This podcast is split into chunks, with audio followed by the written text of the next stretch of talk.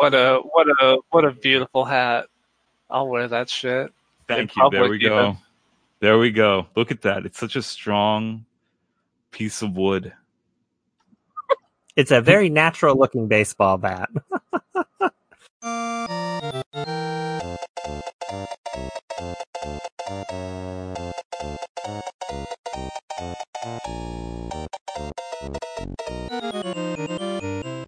Welcome to the Super Nintendo Exploration Squad podcast, episode 44, the Video Games Book Club and Select Button Gaiden podcast. Every month we play a game either voted on by our listeners or handpicked by one of our intrepid explorers. This time we're playing a Twitter vote, Super Bases Loaded, a game that is about baseball. We'll be discussing it using the four standardized metrics for scoring a video game, which are, of course, vanity, gun, investigation, and revelation. I am your super professional host, Fassilcania, and today I am joined by... I'm Bachelor. And I'm here. I'm first. I'm on first. We got it out of the way. It's over. I'm Tigris, and I'm not on any particular base. I am instead sitting in the stands. I'm enjoying some variety of piss beer and a chili dog. Neither of those things I enjoy, but I am today, because much like how I don't really enjoy playing baseball games, I want to get into the spirit, you know? That's what I'm doing. I'm living large. Hi, it's me, Ramona. I got kicked off the team because I wouldn't trim those sideburns. Summoned by the salaryman pentagram, I have returned. It's your old pal, Sakurina. And I'm so excited you're back for this, the most salary man of games we could be playing.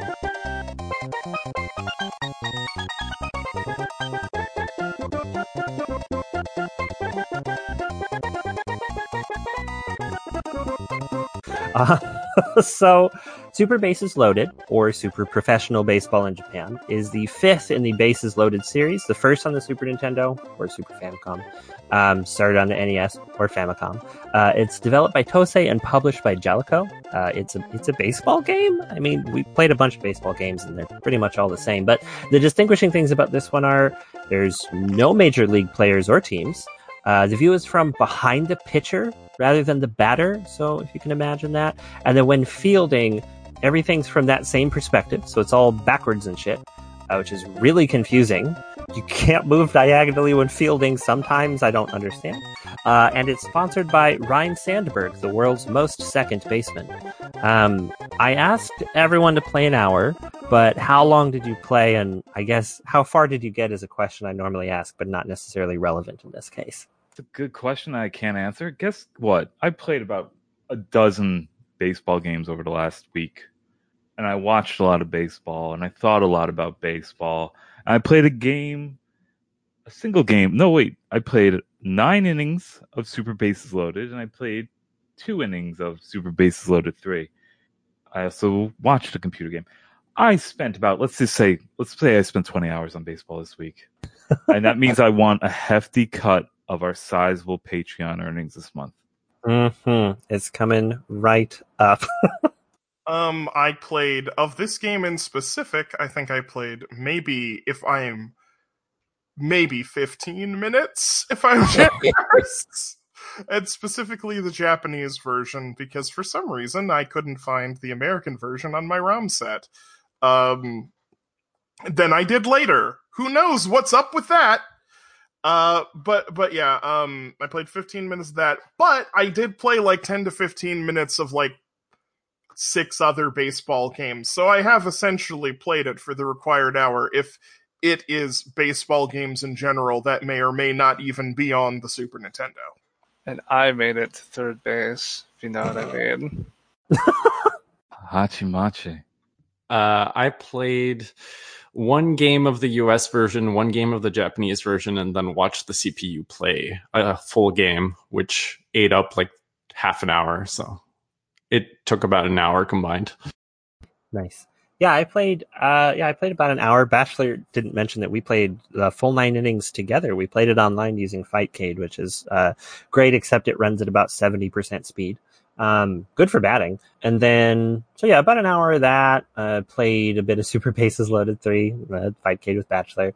and played a couple of random baseball games. I watched 2 baseball games. One of them was from this month, or last month, I guess. It was like July 31st. And then one of them was from 1989, but it was all cut up into pieces, and it fucking made me so infuriated because whoever put it on YouTube decided to leave all the commercials from ESPN Classic. So I'm like, why am I watching these 2007-ass commercials?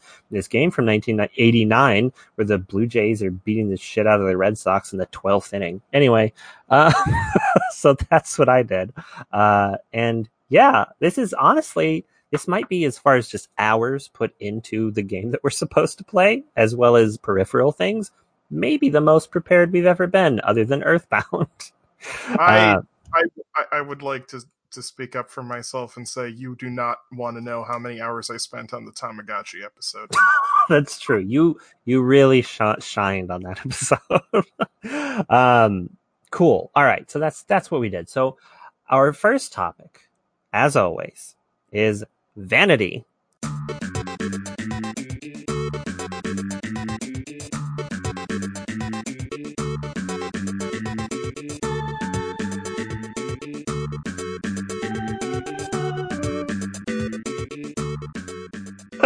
So vanity is the part where we talk about how a game looks, how it sounds, how it makes us feel when it touches our eyeballs gently, or when it smashes a ball directly into the side of our face.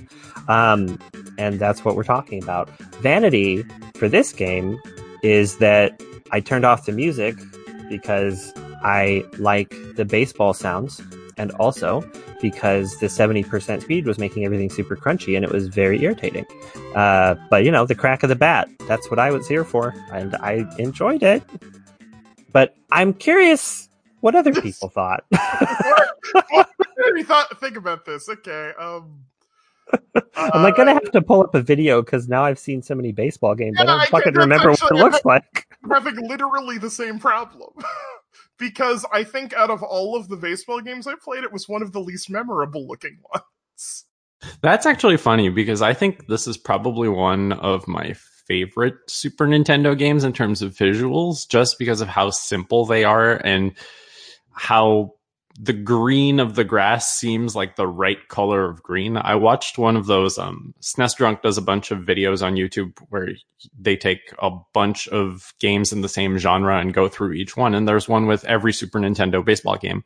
And I watched one of those. And most of the Super Nintendo baseball games look like complete dog shit. And Super Bases Loaded, I don't know, there's a certain charm that comes from like being an early vanilla Super Nintendo game where they weren't relying on like extra chips or whatever to make the graphics extra spicy.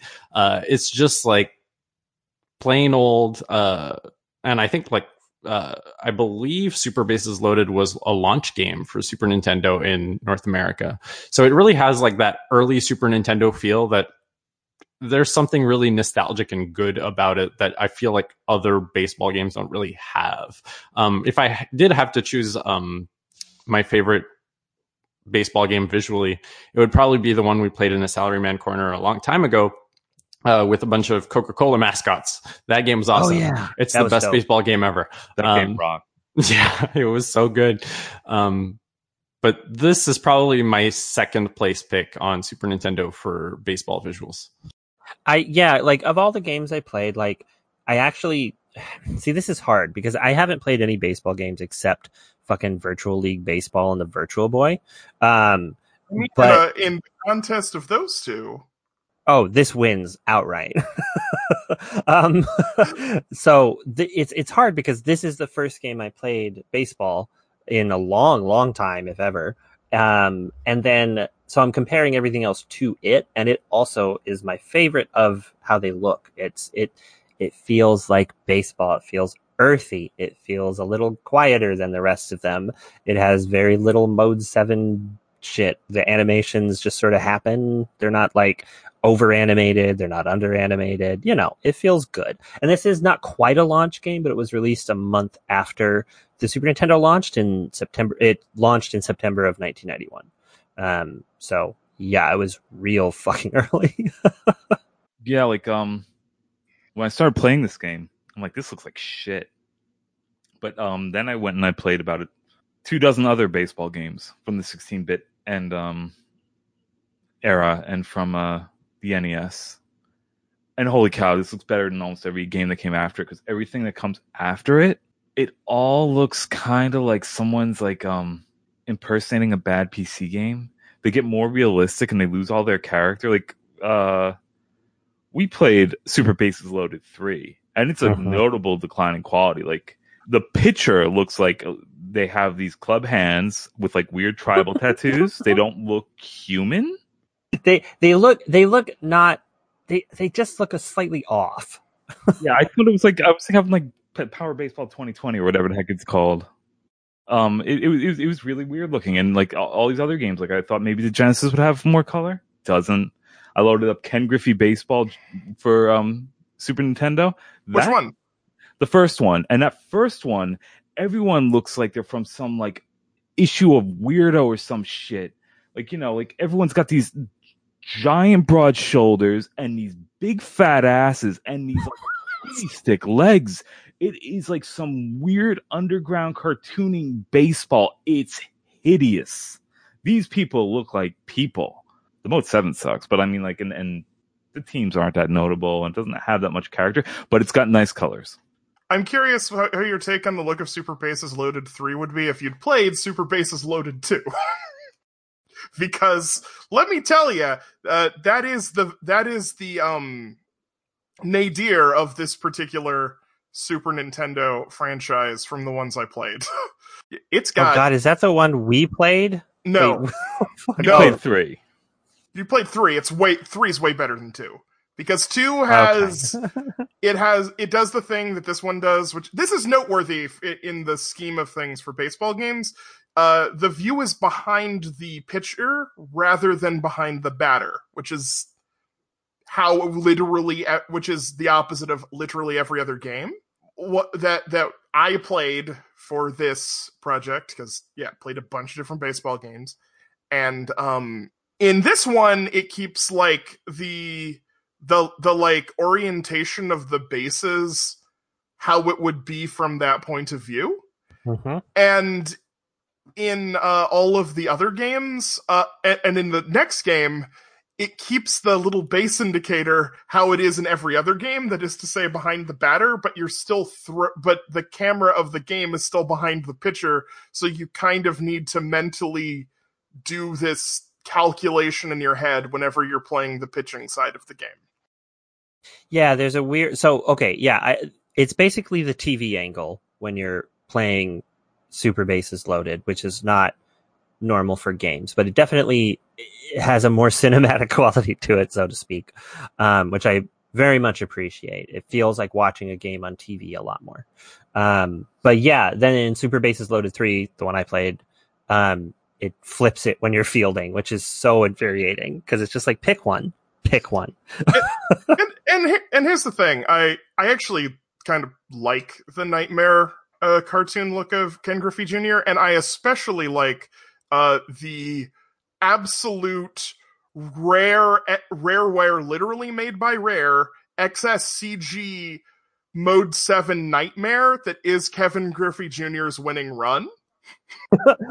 which is where everything is this fake 3D, and the soundtrack sounds like you're in a level of Donkey Kong Country where like a crocodile's going to eat your face on an iceberg or something. But it's also drum and bass. Yeah, it is.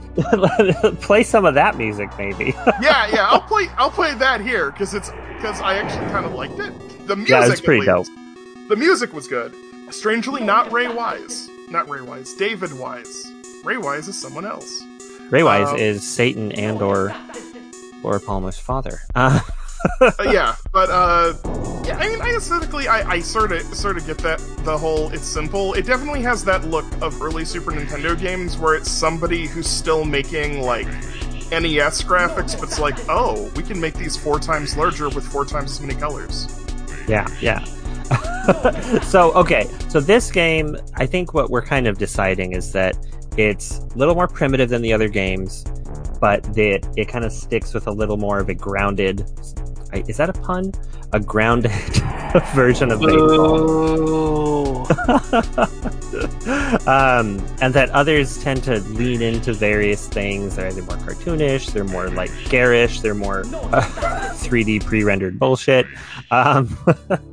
So I kind of think this is interesting as sort of the platonic ideal of the Super Nintendo baseball game in terms of aesthetic, and then everything else sort of diverges from that in its various ways, whether or not you like it, which I personally don't. I liked how grounded this was. So what's the music sound like, though? Because I didn't hear any of it. I don't remember. It sounds like the music to a baseball game, and I feel incredibly bad for saying that's what it sounds like. Like, I feel like I should have an insight, but it sounds like...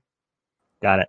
It sounds like music to a baseball game. Have you heard if you've played a baseball game, you know what the music to this sounds like. It's pretty good. That's what I remember. Like, when I was listening to it, I was like, this is going to suck.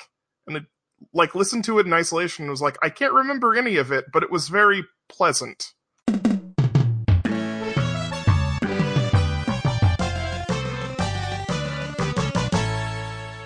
So, this is what I think is always charming about sports games, is when they are fucking quiet. Like, I had the only sports game I had as a kid was Madden 64. And the best thing to do in that game was turn off the announcers to make it snow.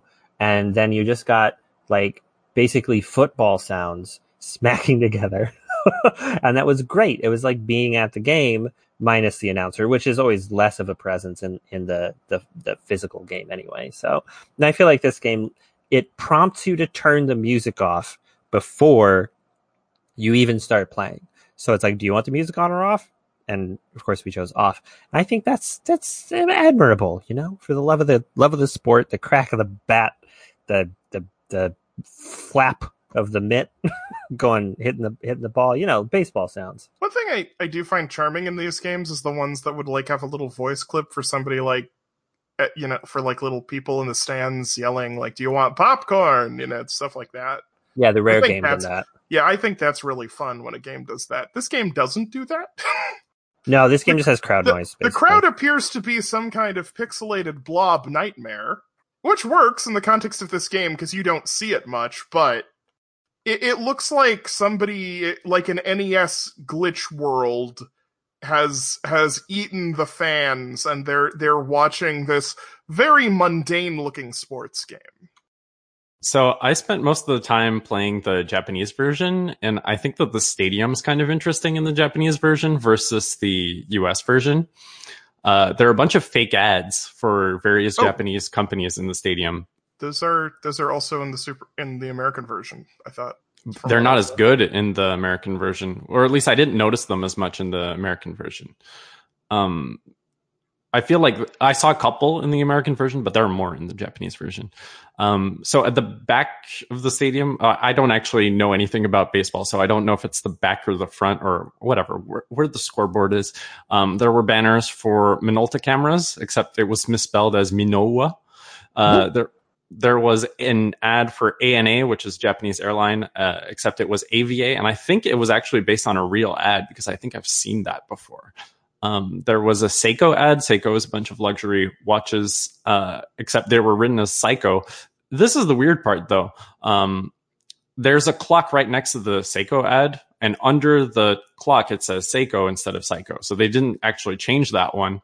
But if you play the US version, the Seiko ad is still there. It just says watch instead of Psycho. And under the clock, it says Seiko, which is... no, it's a Psycho, sorry. It's confusing because it's almost the same thing. The Japanese version has Laserdisc ads for God knows what reason. It literally just says Laserdisc.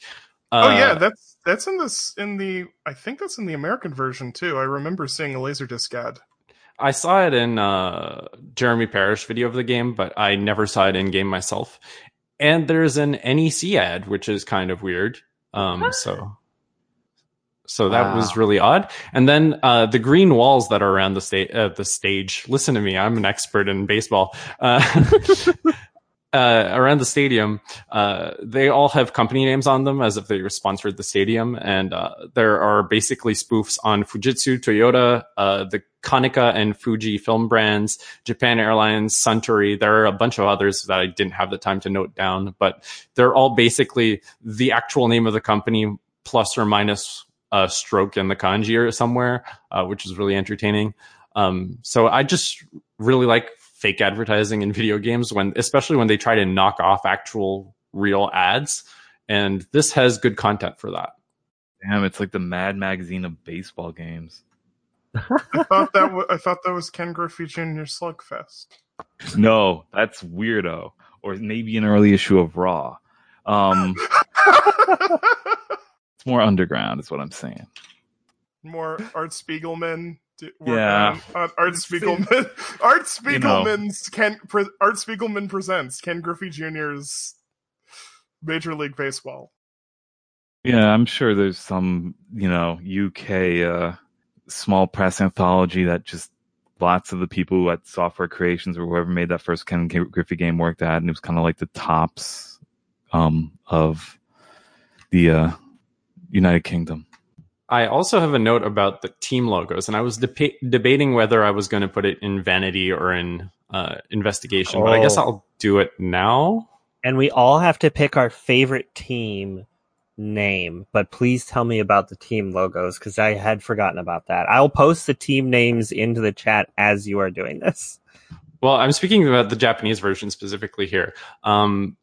So the team logos in the Japanese version are mostly identical to the 1991 Nippon Pro Baseball League logos, with the exception of the Yokohama Bay Stars. And this can be confusing because there's no actual NPB license for the game, despite being called Super Professional Baseball in Japan. But basically what they did is they took either the team logo or the cap insignia, whichever one fit best in a 16x16 sprite or whatever, and they just used those. But they didn't want it to be too blatant, so Baystars doesn't actually have a good cap insignia, or at least they didn't back in the 90s, so they took the first two letters of the Baystars logo in the Baystars font. Would normally say BA, and they changed the A to a U. So it's just the Yokohama Boo in the Japanese version, which is great because I'm the only team I care about is the Bay Stars because I go to Yokohama a lot. So yeah, I found that quite entertaining. They use the same fonts for the teams in the American version, but they changed the letters on them, so they are not the same teams on both sides. Well, they have the same uniforms too, though. That's what's interesting, that they're that they are bootleg versions of Japanese teams, which they are still using for bootleg versions of American teams. The uniform colors do not match the NPB uniforms, which is probably how they got away with it, I guess. But it's really fucking suspicious that the logo of the Hiroshima Carp is exactly the same as it is on their caps, and it's how did nobody notice? It's just a doujin, okay? It's a doujin. I think that's great. I love that sort of change one letter and get away with it for some reason, because I don't even know why. If there's one thing that shocks me about this, is that this podcast has always been upstanding holders of copyright law. That's true. We hate bootlegs here. We love having the games in our hands. We like to smell them and lick them. My favorite team in the U.S. version, or the North American version of this, has got to be the Atlanta Amoebas, because I can't think of a less intimidating animal to name yourself after. I think it's wonderful. I disagree, because there's these brain-eating amoebas that you probably won't get, but if you do, you're dead, and there's literally no treatment for it. But most amoebas don't eat your brain. All I'm going to say is most amoebas don't eat your brain, but every merc will kill you. The New York Mercs will fucking murder you. Everybody tell me your favorite professional teams from Super Bases Loaded, please. I really like the Washington Weasels, not going to lie. They must have had a hard time, the Washington Weasels, because they relocate to Atlanta in Super Professional Baseball. I mean, we had a little moment earlier when I pasted the lineup of the roster from Super Bases Loaded 2, and there is a character that looks like some sort of mutated humanoid peanut, and it turns out that's a weasel. That's one of the Atlanta Weasels. It appears that the Amoebas relocated to San Francisco as well in this sequel. A lot of things changed up. A lot of tumult in the world of this baseball series, from the look of things. Shit, the Amoebas moved to San Francisco in 2. Fuck. Yeah. Seattle still appears to be the Storms, though, but the Stars moved to Cleveland. I don't know. Amoebas is really great, and it's a great tactic to make everybody underestimate you, and then you eat their brains. Yeah, that's what I'm getting at. Like, it seems that seems like the scariest to me, because they're not scary until you're dead. That's fair. They have more than one cell, I think. That's good. You can just pay the mercs more, and they'll work for you instead. Oh, that's true. Cyclops is the best team by far. The Boston Cyclops. No, Chicago Cyclops. Yeah, and they have a really great logo in 2. In 1, they don't have the best logo. They appear to be Los Angeles Cyclops. Well, I like the Seattle Storm because the tornado is very cute. You know, before it demolishes a bunch of people's homes. Yeah, tornadoes are very, very cute as long as they don't touch you. And then, you know, finger of God. I watched Twister recently. Not a good movie, it turns out. All right. Okay. Other vanity notes. Hit me. Boom, bang. I think we good. Because I think we have a lot to say in investigation, honestly. So I want to talk about them guns that they use to swing them bats in our next segment. Yeah. Which is, of course, investigate. No, it's gun.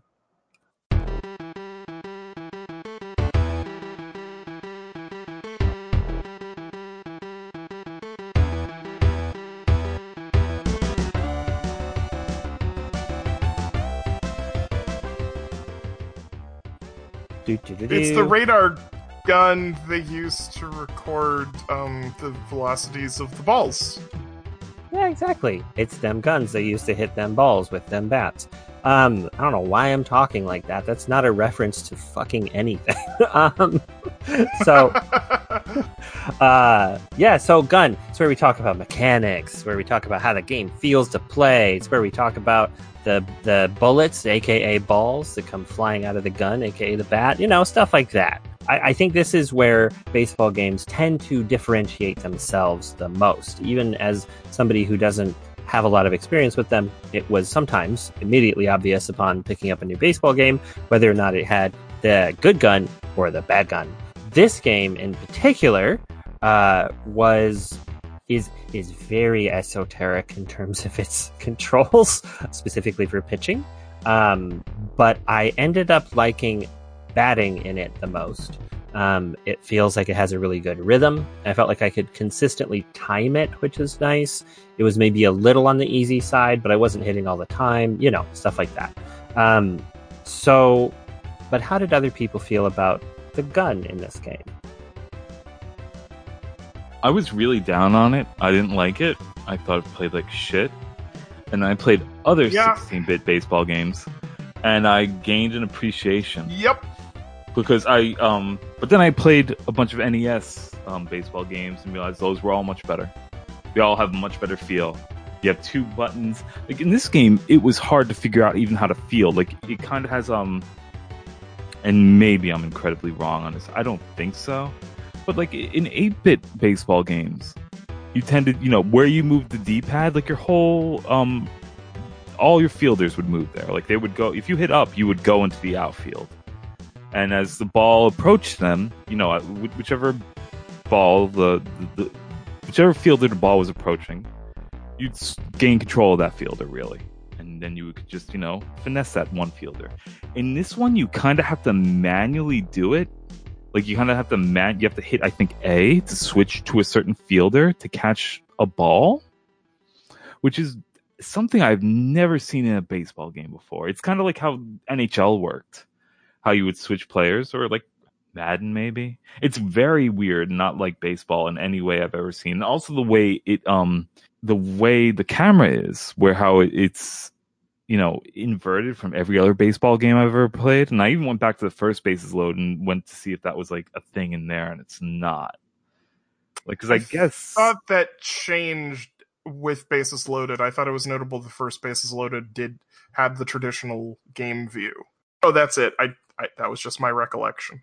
Yeah, it has like the more television style, like behind the pitcher view, which is I can't think of any other game off the top of my head from this era that did that. Most of them are, you know, behind the plate.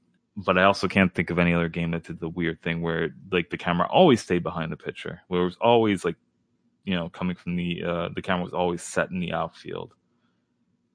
And it's really disorienting and really bad. And it's something that wasn't in the earlier Bases Loaded. And I don't think it's in Bases Loaded 2. I know we're going all over the place talking about different games. I'm sorry. There's not much to talk about with this one. You can only talk about baseball games in relation to other baseball games. Yeah, folks, it's baseball from the early 90s. There's not really much to talk about.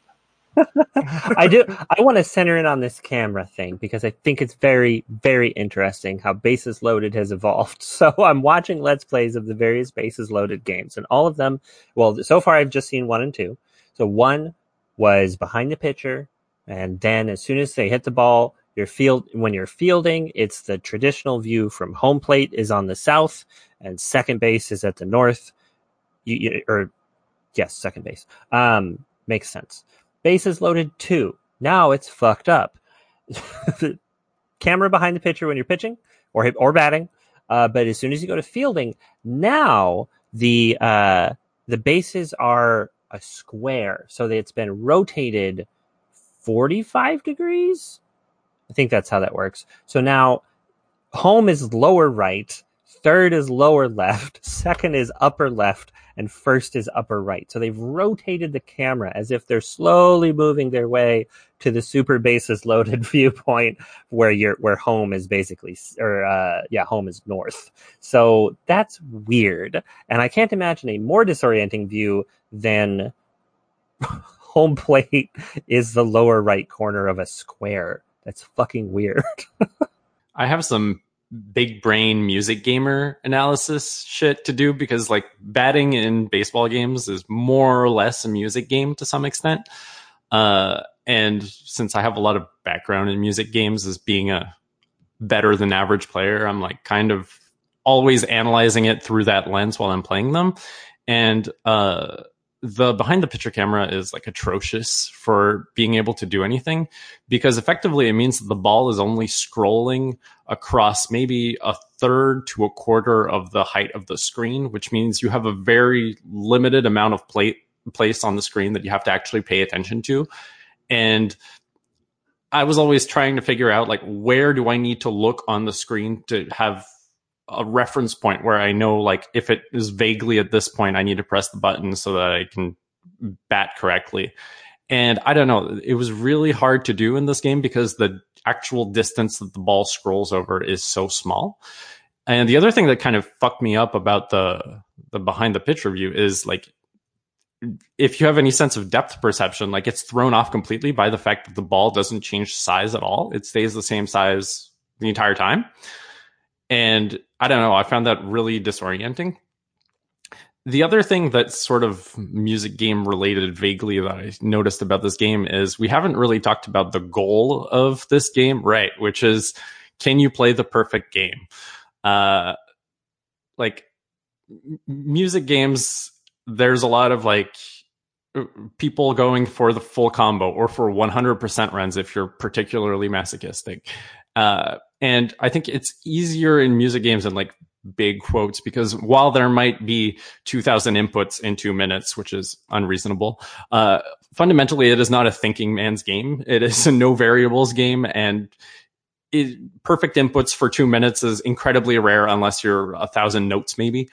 Whereas in this game, there are significantly fewer inputs than in your average music game song that there would be, but there are significantly more variables on the field to actually take account of. And you're playing a game that is probably going to take 30 minutes to complete, which is insane. Your iteration rate is going to be much lower than if you're playing a music game song for 2 minutes. So I don't think it's a good goal for this game to actually be aiming for a perfect game, because like you're going to fail a lot. And they could have contextualized the entire game around a more realistic goal. So this is a great, I had completely forgotten about this. So the Game FAQs guide talks about the perfect game, and there is a specific thing that happens that gives you the perfect game or not. So it doesn't mean that you have to hit the ball every time or let a ball slide every time, right? You start at a perfect game, and everything that you do that is a, quote, what do they call it? Bonehead? I love it. Bonehead plays. Bonehead play. Can I read this intro? Yes, please read the intro. We need to fill this cast with something. Yeah. It says, play the perfect game. Get a perfect rating. It's not enough just to beat the other team. Your play is rated in 13 categories. Every time you make an error, strike out, or make one of several other bonehead plays, points will be deducted from your overall rating. Your ultimate goal is to beat a level 5 team and receive a perfect rating of 100. Can you play the perfect game? See, all I can think of now is the Joker cackling about, I will force Batman into a bonehead play. So some of the questions, so some of these are kind of boneheaded, though. It's like no throw on steal, right? Like, so you let somebody steal a base. Like, oopsie, that's a pretty big error. Tired pitcher in game. That's a little, oops, I threw a pitch when I was tired. Throws to unmanned base. These are pretty funny. So each of those would make you lose 3 points, but you can gain points back by getting, quote unquote, a great play or a bonus. Now, I don't know what the fuck that means. And that's the problem. I don't know what an error is. What is an error? That's one of the categories. Error. Like, how do you quantify an error? Okay. Remember when we played and I had my pitcher on first base and he had the ball and you were running to first base, and for some reason I threw the ball to the dugout? Oh, yeah. And you arrived safely on the base? That was an error. And that was also something I have never seen before in a baseball game. And now I'm wondering if that was intentional, because we had lots of weird stuff happen in our game, stuff I've never seen in any other baseball game. Wikipedia seems to imply this is an actual baseball term, like as in baseball. Oh, an error? Yeah. Oh, yeah. An error is, it's up to the discretion of, like, I don't know, the umpire. It's supposed to be like something that you should have always done. Like, and it has no real, it doesn't have any effect on the score of the game. Like, maybe a run was scored because of it, but if you make an error and a run isn't scored, it doesn't matter. It's just like, it's just there. Maybe it's, maybe you don't qualify for a Golden Glove that year or something, but it hasn't, it's just, like if you drop up, pop up, that was just right there. It's like, or it went between your legs, like Bill Buckner. I think that counted as an error. Who wants to talk about the Miracle Mets or the 86 Mets? Were they the Miracle Mets too? I think that's anyway. Investigation.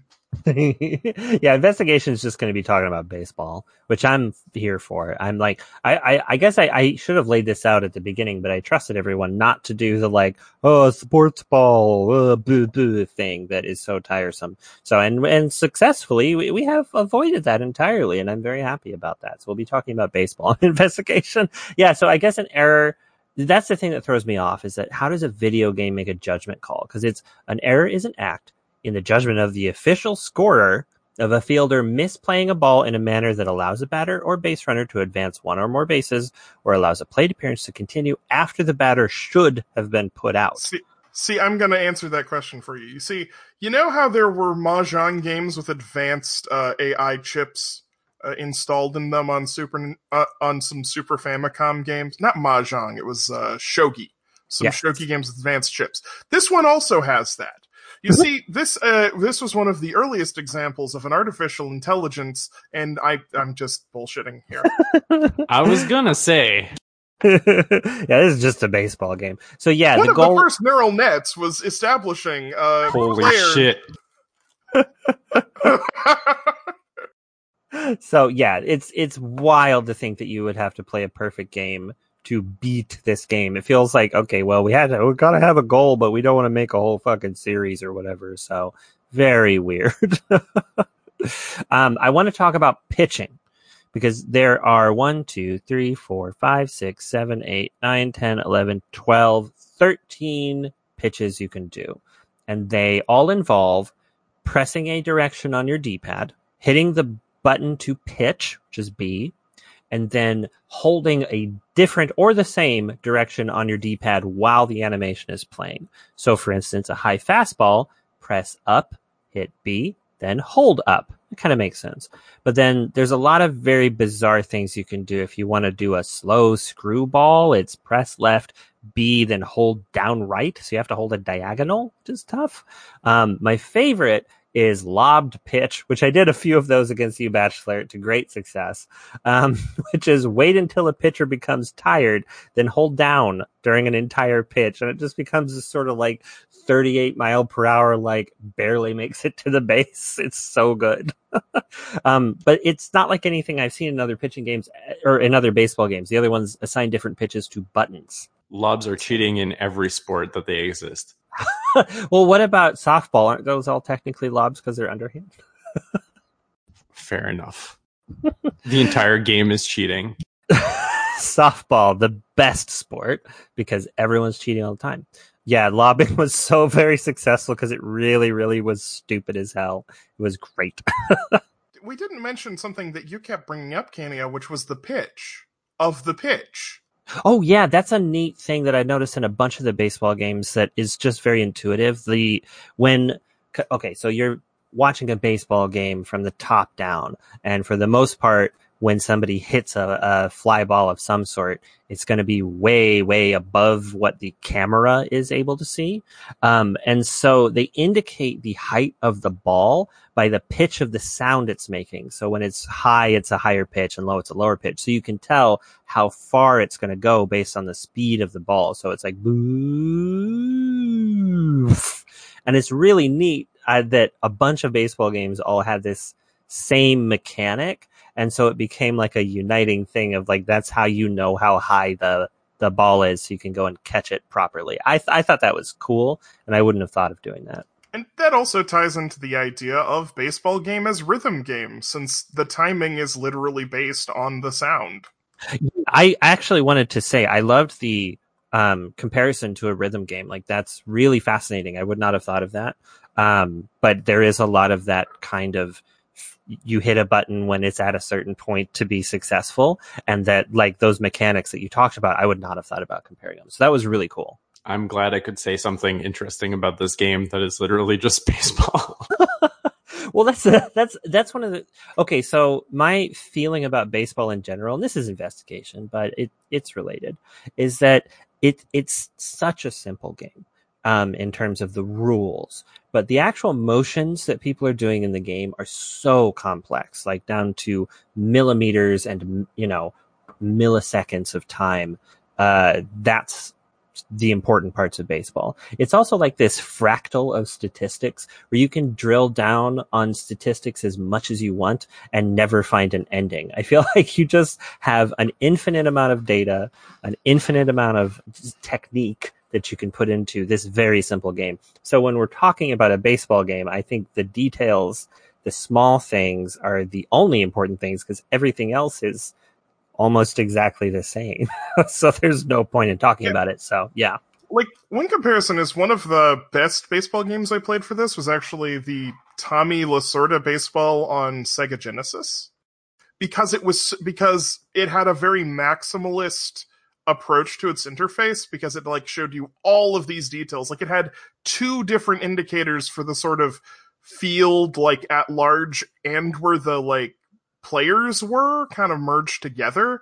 But like, because of all of this information, it gave you access to all of this information all at one time, which this game has a lot of ambiguity about, which I'm trying to figure out how intentional a design choice it is that you don't see the current position of most of your catchers in the field. Like, is it just an assumption you know where? Is intuiting where they'll be trying to simulate that, like, catchers in real life, you know, can't actually communicate at the speed of light like this game has?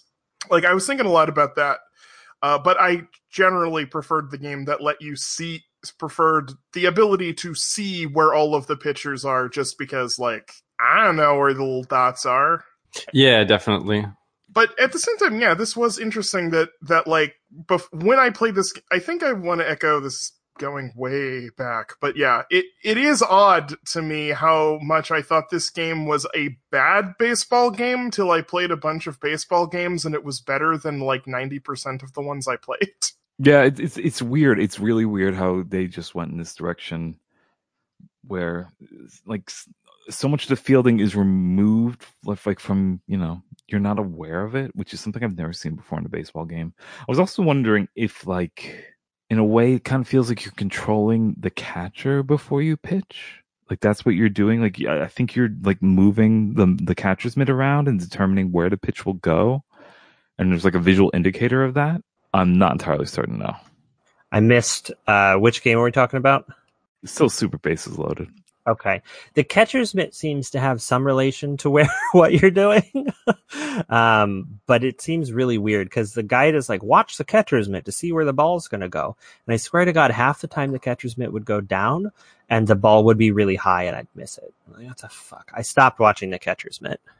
I mean, that seems terrible if this is like a competitive game. Like if you're playing against someone, like, you know, that's not something you should have in a baseball game. Because, like, I don't know, a lot of my time spent playing baseball games was playing against other people. Mm-hmm. Like, this, most of these games default to just going to exhibition mode. So if you can actually indicate where the ball is going by the catcher's mitt, that seems like a bit of an oversight.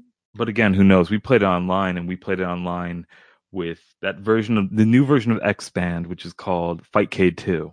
And it has some bugs to work out, okay? It's got some kinks. Like, for example, I didn't enable the ability to use diagonals, which is new to me. So I could, every single time I hit a diagonal on my controller, my fielders would stop running. Isn't that just the game? No. No. I don't think so. Like, the thing is, it will, I think it registers diagonals, but it doesn't register them as diagonals, as opposed to this, where if it registered a diagonal, it just wouldn't register an input at all. That's, you know, that explains, I think it's an emulate. I mean, I think it's an official hardware emulation issue, because I didn't have that problem, but I feel like it was because I'm using, like, what are you using to control it? I'm using an Xbox 360 controller. I'm, well, in one case I used an actual Super Nintendo controller in my actual Super Nintendo, and one time I actually never played this one on my computer, so I don't know. I used my DualShock 4, and yeah, I just tested it right now. You can only run diagonally when you're fielding. It's maddening. But when we were playing before, if I held diagonals because I hadn't played the game offline first, I would just stop. And you were using the D-pad? Yeah, I was using the D-pad. Okay, I'm using the stick like a fucking... Whoa. Someone's getting exposed here. Holy shit. Yeah, I only use... Come on, the D-pad on the Xbox 360 controller stinks. It sucks shit. Technically, the original Bases Loaded is an arcade game. Oh, I didn't know that. Oh. Huh. Why? I kind of wish I'd played the arcade version with an arcade stick. Same. So thank you, Sakurina, for vindicating me. To go back on something that Tigris said earlier, yeah, what's really interesting about this, and I guess ties it up with the whole salaryman theme of the episode, is that because baseball has such a defined rule set, it makes it very similar to games like Mahjong and Shogi, where they all both are basically reimplementations of an existing rule set that pretty much everyone has to agree upon to be considered the actual thing they're simulating. And that makes it a real good place for user interface experimentation. Like I guess on mobile software, the equivalent would be something like a Twitter client, right? Like everyone knows what the Twitter API is capable of. And then from the Twitter API, you can sort of do whatever dicking around you want to actually get to a Twitter client that you consider to be acceptable. And that's fine. Putting aside the fact that Twitter now has display guidelines that actually restrict how you can do your UI experimentation. I was about to say, I desperately want baseball to randomly change its rules before the video games are made in a year and watch the devs scramble to add roller skates or whatever would be the equivalent to what Twitter does. It's not a perfect equivalence, but whatever. I know. I'm just saying, I want a window into this universe where baseball's rules change every year and they tell no one. Sure.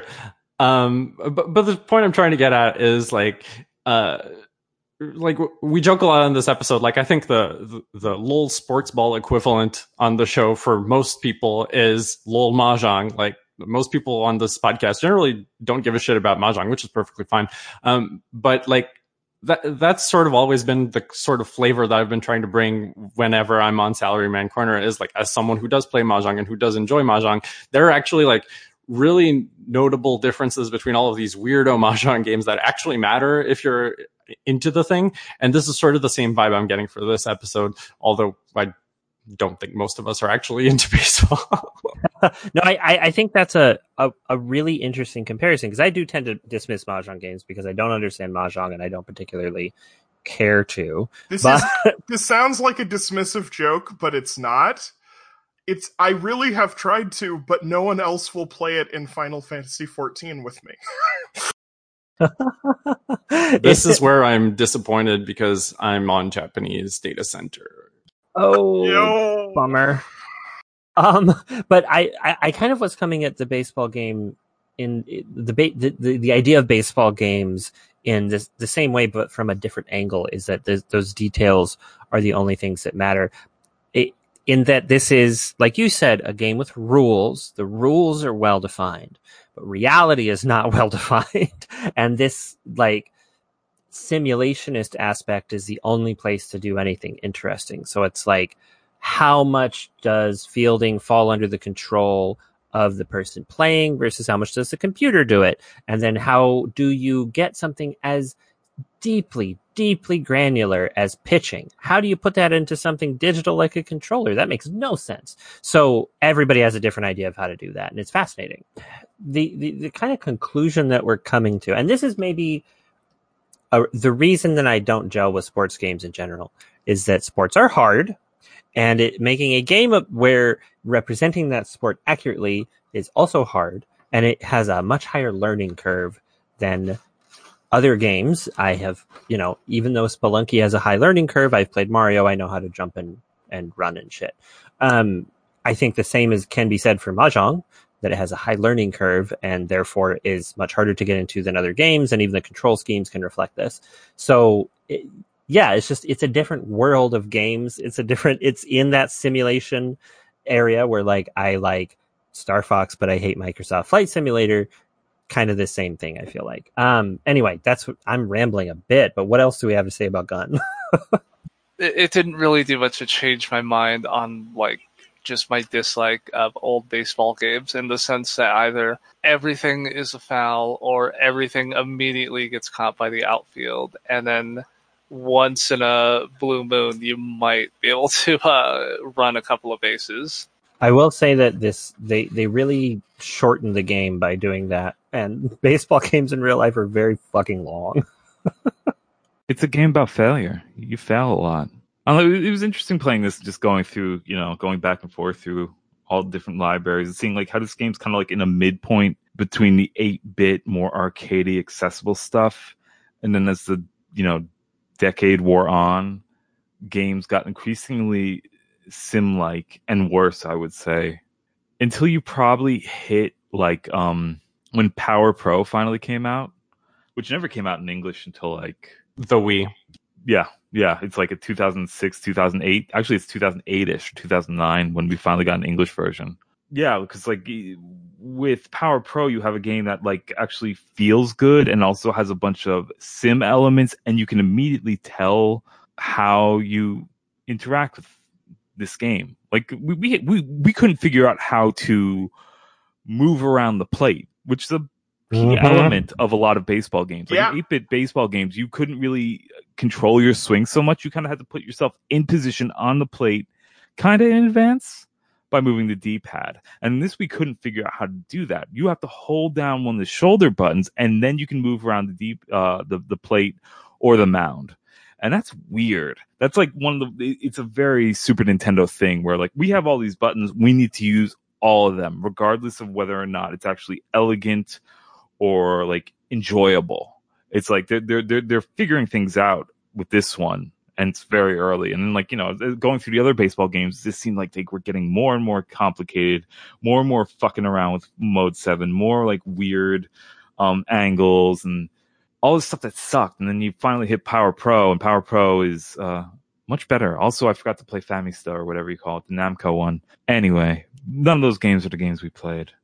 I didn't know about Power Pro. This looks cute as hell. Oh, I love it. I love Power Pro. It's the one I was trying to figure out what it was called, because I specifically wanted to try one of these. I am a secret baseball fan. I love baseball. Every few years I get, like, obsessively into baseball. I don't really watch it, but I'll just read a lot about it, and sometimes I'll just buy a baseball video game and just run through a season, just try and hit as many home runs as I can. And it's my thing, but also I can't remember any of the things I learned unless it involves, like, really gross stuff. And I think that's a wonderful transition point to our final category, which isn't our final category, but what, go ahead. What do you got? I was going to say, don't we have a salary? Oh, fuck me. For fuck's sake. And don't forget the Salaryman game. I'm here. Game. Like, we actually we actually had people who played it this time too. Besides, I sent the game out. I played it. At some point, I deleted it from my script. Yes, I have a script. Fuck. All right. We got it. Next up is our investor. Oh, no. What's that? It's a wild Salaryman game. More wild than usual. Wild. Oh, bloody.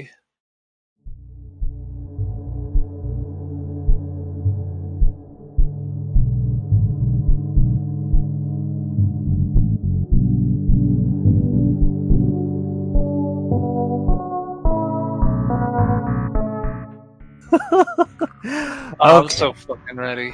Yeah, you're ready. All right, you're here for this. All right.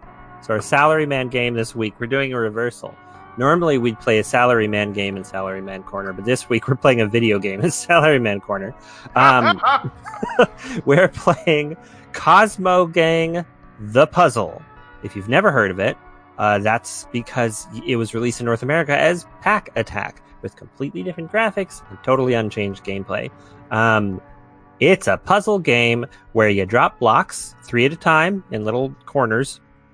Sometimes they're bricks, sometimes they're monsters, sometimes they're an arrow facing left or right that will eat all the monsters. And Tetris-like, if you get a bunch of bricks in a line, then they get cleared and you get points for it. That's Cosmo Gang: The Puzzle. What do we have to say about this game? I have to say that the thing is, it's two things. First of all, aesthetically, this game looks a lot better than Pack Attack, but conceptually it makes less sense than Pack Attack. Because in Pack Attack, Pac-Man eating ghosts is, yeah, that's what Pac-Man does. In this game, you don't really... You got the little creatures, but it's... But the thing that, like, eats the creatures is just a little ball with an arrow in it. But maybe you're saying that because you're not intimately familiar with the Cosmo the Gang universe. Well, I mean, I looked this up, and it looked like the thing that shot the little creatures was like some kind of space cop with a gun, and yeah, which doesn't look like a ball with an arrow to me. But I confess, I am a layperson into the Cosmo Gang lore. Sakurina, do you know anything about Cosmo the Gang? It's just Cosmo Gang, but I mean, I can take you through a brief history of the franchise. Please, why not? Please. Do it. I want to hear it. Okay, so Cosmo Gangs began a long time ago as a ticket redemption game that was made by Namco and distributed by Data East in arcades. I saw a bunch of magazine ads in Google image search, and they looked like Apple ads from the 90s, which was really strange. Then they released Cosmo Gang: The Video, which is a Galaxian clone. It actually was codenamed Cosmo Galaxian before they changed the name to Cosmo Gang: The Video. It came out on the Super Nintendo, I think, a year or the same year as Cosmo Gang: The Puzzle. and basically it's Galaxy, and it's not particularly interesting. And then Cosmo Gang the Puzzle is this wacky puzzle game that we localized as Pack Attack because Americans can't remember this ticket redemption game that was probably only in 3 arcades in the entire United States. The end. That was it. Like, there was nothing else after that. Yeah. Okay. So one thing I'll say about this game, better than Pack Attack, the animation speed is way fucking faster.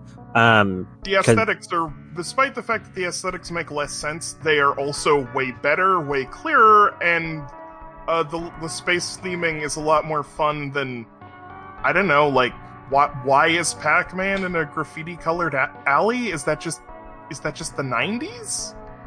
Not that I have any problem with, like, graffiti, like, as a, you know, as an art form or anything. Yeah, that's right. I'm making some statements. But it is an odd choice for Pac-Man aesthetically. I feel like I don't even know what's going on in Pack Attack, but yeah, this is Pack Attack, but with a totally different aesthetic, and it's definitely better. I just remember in Pack Attack, the Pac-Man eating the ghost animation was really, really slow, and it killed the momentum of the game entirely. And in this, it's almost instantaneous. Yeah, it's just so snappy. Mm-hmm. It made the game feel much better to play. I didn't like it much more, but I don't like puzzle games very much. Just generally. I honestly can't tell whether, like, I bounced off this because I didn't give it enough time or not. I feel like there's definitely some interesting strategy in that. The optimal way of stacking the blocks versus the optimal way of stacking the monsters are completely different from each other. Yeah, I was talking about this with Kania a little bit before we were going to record the podcast, and I described it as a puzzle game that you'd come up with in your dreams. Like, there are a bunch of mechanics in there that kind of make sense, yeah, and they're all interesting, but you're not quite sure if the game is actually good. Yeah, like, one of the big things about it I noticed was that your goal is to try to fill a meter to make a star piece come down, and you can use the star piece to just clear the screen of the little monsters. And because it is possible to get blocks into a configuration where it is literally impossible for you to, like, clear a line if there are creatures on it, and you made everything right, like, it feels like the star thing was something they came up at the end when they realized, oh shit, if we don't have a clear all monsters effect, it will be literally impossible to succeed sometimes. I don't think the star actually clears all the monsters. I think when I got mine in the game, it only cleared the rows below where I dropped it, which screwed me over significantly in the game I was playing. Well, I was giving this game too much credit then, is what it turns out. Because I just dropped it at the monster on the top row, so of course it cleared everything under it. Okay. And I only got it to happen once! I was talking to Marina, friend of the show Marina, before the show about this game, because I was like, this game is really something that I think you'd enjoy. And I didn't know about Pack Attack until literally an hour before the show.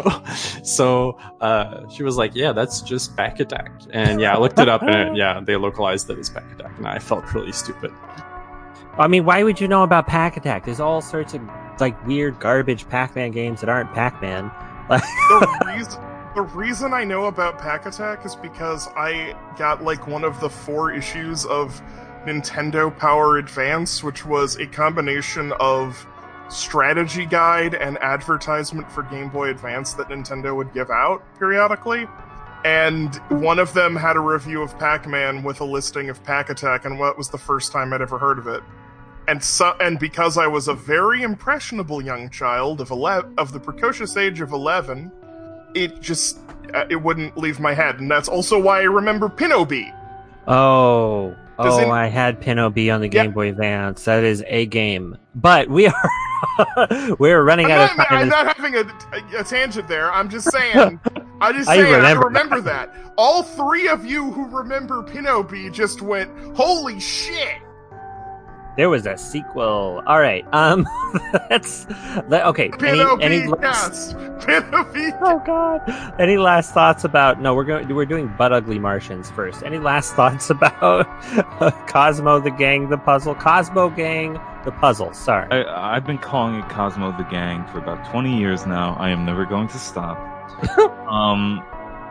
Yeah, the Galaga knockoff, it ain't bad. It's cute.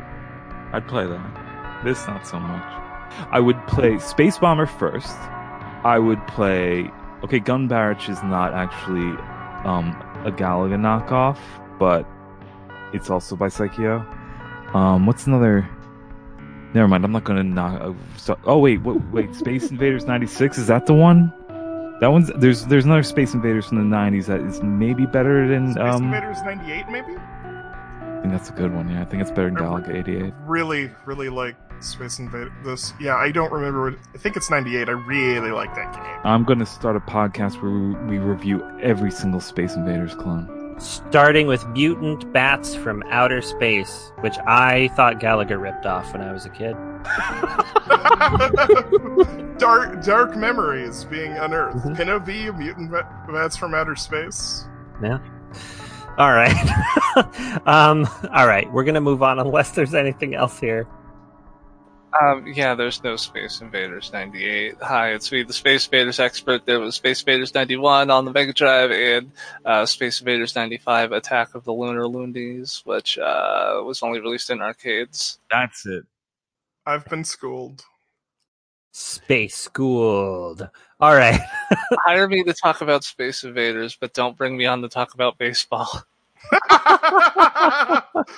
Oh, I'm glad you're here. All right. Remember the game we were playing? It was baseball. Yeah. Woo. Not spaceball. Baseball. So we're going to move on to our next category. I played a robot baseball game. It sucked. Next up is investigation.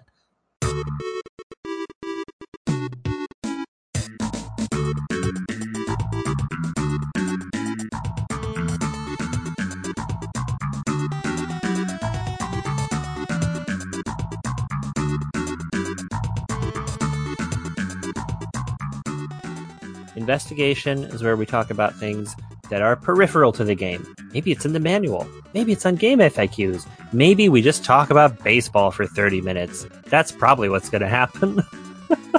To prepare for this podcast, I watched two baseball games with some folks from the Discord and who are on this cast. I watched the Red Sox versus the Yankees. Is that right, Bachelor? Is that what we watched?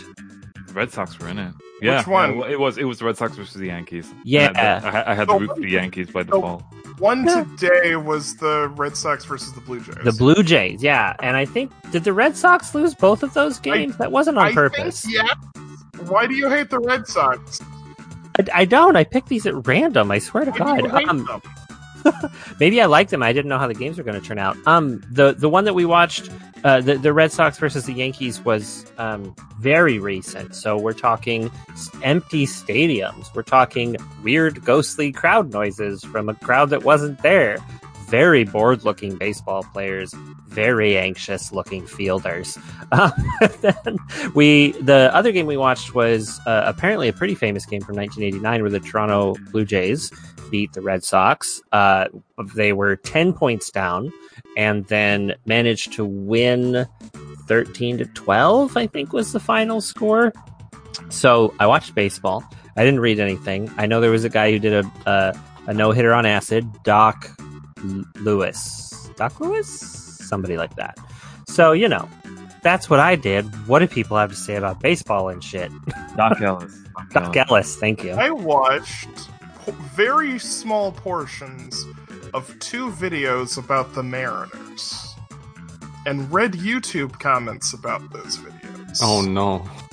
No, they were bizarre, but they're the kind of bizarre ephemera that I live for. Like, peak video era nonsense, you know? Like, we think there's money to be made with VHSs, or we think we can make money by advertising with VHSs. And so we're going to assemble a VHS tape no matter how much or little it makes sense.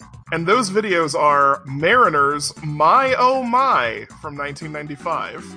And Seattle Mariners, you gotta love these guys, from 1996. I specifically looked them up because this was the era from about when the Ken Griffey Jr. games, which were the baseball games I have the most familiarity with, were from. And also because it was relevant to the cast, because this is during Smack. This is part of the era, although Nintendo did own them for quite some time. But like, this is sort of peak when I think about Nintendo owning the Mariners, because Nintendo had the majority ownership of the Mariners for quite some time, which is why specifically they had Ken Griffey Jr. games. Oh. Basically what I learned about the Mariners for this period of time was that while they never actually like did surpassingly well in the league, like they usually got about, you know, half to three quarters of the way through, the individual players were very, very good, including a pre-Juice Axelrod. That means something to someone listening to this, even if it doesn't mean anything to any of us. That's the guitar player, right? Yeah. Axelrod. He's not even a guitar player, fuck. It's A-Rod. A-Rod. A-Rod, yeah, see? I thought it was Axelrod. No, it's Alex Rodriguez, right? I thought it was both A-Rod and Axelrod. Is Axelrod a different person? I think you're just thinking of Axl Rose. You sure? No, I'm not sure. Boy, we sure know a lot about baseball here. I've lived in New York almost my entire life. I've never heard anyone call him Axelrod, but I'm going to do it from now on. I'm going to normalize it. Arod may refer to Arod, a biblical figure. Arod, Middle Earth, a horse. J.R.R. Tolkien's Middle Earth writings. Apparently, David M. Axelrod was the chief strategist for Barack Obama's political campaigns. So, that's what you were thinking of. That's what I was thinking of. And I'm sure he was fine at baseball in his day, too. Oh, and guitar. And guitar. For fuck's sake. God, I am. My face is fucking red. Which I'm dying. This is great. I didn't question this. I was like, sure, Axelrod sounds like a fucking baseball player to me. You've seen baseball player names, right? Yeah, they got all these wacky baseball player names, you know? Like, who's on first? Okay, we're not doing this. We're not doing who's on first. We're not doing that. We have agreed we are not fucking doing that. But anyway, A-Rod, okay? I got it. But this, they weren't even calling him A-Rod. Like, that's how early on in his career this was. In A-Rod we trust, baby. And it was also fun watching bits of the video because, like, I was like, they have this momentum where they're building up and talking about all the victories of the Mariners. And then, of course, since the Mariners always get their ass kicked, like, literally at least once by the Yankees. Again, I just skipped through these videos a lot. Like, it's like, they did better and better, and they came back, and they showed everyone, until inevitably they lost. But it didn't matter, because Seattle was the first team that did kind of okay, and Seattle loses its shit whenever that happens. That is very, very true. Everyone in the city pretends they don't care about sports any other time because Seattle sports fans are like that. My favorite sports moment in all of sports is when the Seattle Seahawks walked into the Super Bowl and their theme song was Bittersweet Symphony, and they proceeded to lose that game. That's amazing. That's a last second. How appropriate that they failed as badly as the Verve Pipe did. Whoever made that fucking song. Yo, that's how successful they were. I can't remember their name. They're probably from Seattle. I could not believe that. I hate watch the Seahawks. And that was the Seahawks-Patriots Super Bowl, if I'm remembering correctly. And I don't even hate watch the Patriots. That's how much I don't want to watch them play. And so it was so, like, as soon as they walked out, I'm like, they're going to fucking lose. They're going to lose. They have to lose, right? Like, this is ridiculous. And then at the very end of the game, made the most, controversial play they've ever made, where it was just so stupid. It was so funny. I laughed for I swear to God, an hour when they lost that game. It was so stupid. Anyway, that's the only sport I like. It was actually Le Verve who made Bittersweet Symphony. Le Verve Pipe was a different, but also a shitty band that nobody remembers. Owned. But yeah, I don't know. I've been to 2 baseball games in my life. I like going to baseball games. Maybe 3. I think 3. They're wonderful. It's a day in the park. Just sit around. Have a hot dog. Who cares who wins? They're going to play 6 more of these. Fucking, I don't care. It's great. It's the least intense sport. It's less intense than golf, because even golf has like... It's way better. Yeah, it's way better than golf. Well, it's even less intense than golf, because golf has like these moments of like, oh, you know, he's this person is like... 25 feet away and they're putting and it gets really close to the hole and the whole crowd gasps, and baseball barely has that, and I love that about it. Baseball is weird. Yeah, it's a great game. Like, it has no momentum, but like I've never seen the sport with so much build-up that isn't even like build-up, you know what I mean? It's lovely. Like, I don't get, like, and someone might just be saying, well, she doesn't care about sports. Yeah, but if a golf game is on and I'm seeing that moment in a golf game, I get stressed out in a way I don't with baseball. I hate watching golf.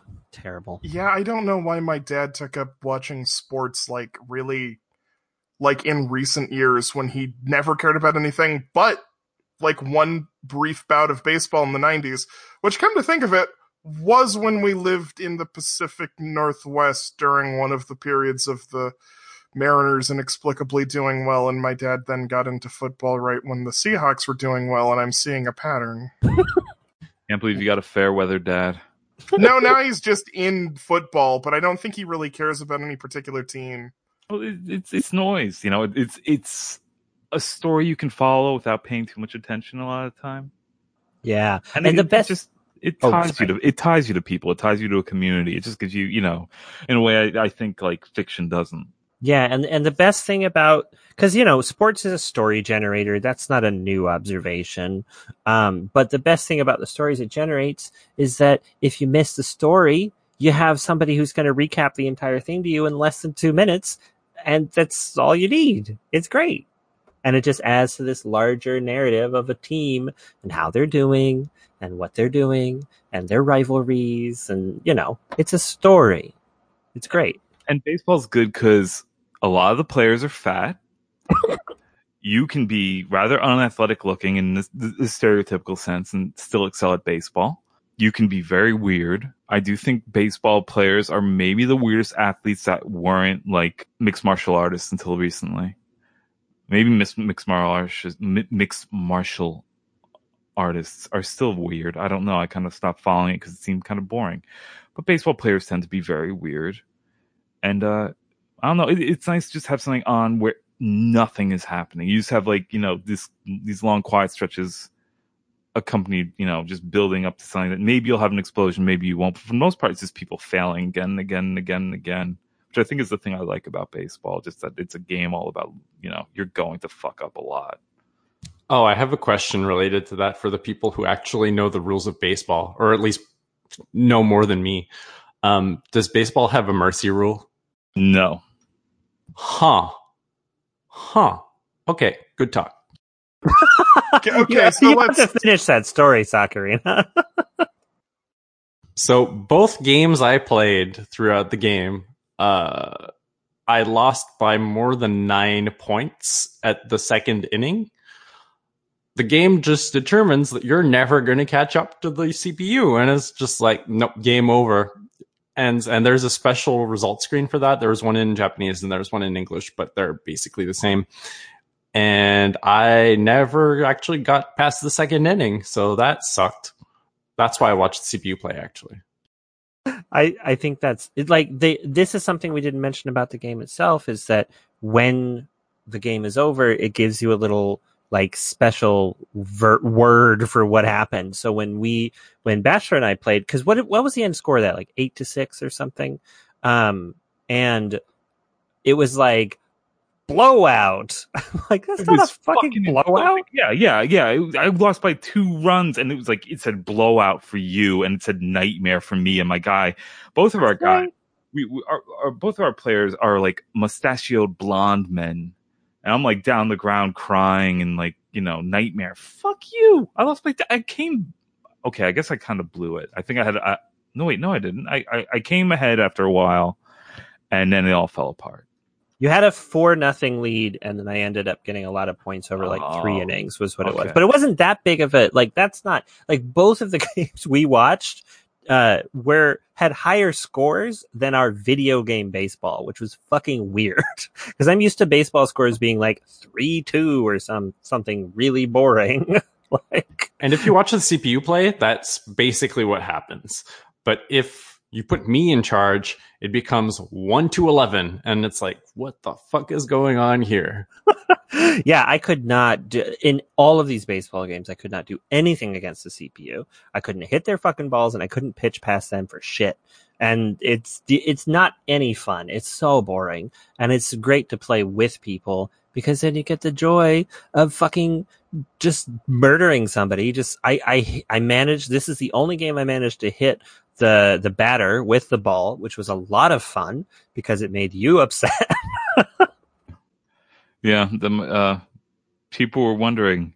So were you laughing earlier today, or were you like really upset? And I couldn't give an answer because I think I was howling a lot. I think I was having a lot of fun. I got really into it. I really had a good time playing baseball. I think I really recommend, if you are listening to this and you've never played a baseball game before, I think if you go pop in just about any old timey baseball game. Though my favorite is Baseball Stars Professional for Neo Geo. I think that game's really pretty. And it's got a good feel, like hitting the ball. It's got great sound effects, got great samples, got good characters. You can play as a girl. It has, there are teams. There's the Lovely Ladies. There's the Creative Brains. There's a team called the Japan Robins. For some reason, I think their mascot is a bunny. That's incredible. This is the kind of shit that SNK was best at. There's an SNK team with an Akari Warriors logo. Their mascot is Athena. Wonderful. We should play this. I had so much fun playing baseball with you. It was so good. Oh, it's great. It's there's an Astro Boy team. Oh my god. I'm there, dude. Sorry, I really love Astro Boy. I can't remember. Oh god, I don't have it right now. I took Cosmic Astro Boys, and their mascot is a dragon. Though their logo is like a really swole Astro Boy punching. But yeah, Baseball Stars is good. Baseball Simulator 1000 is good because you can play in outer space, I think. What? Yeah.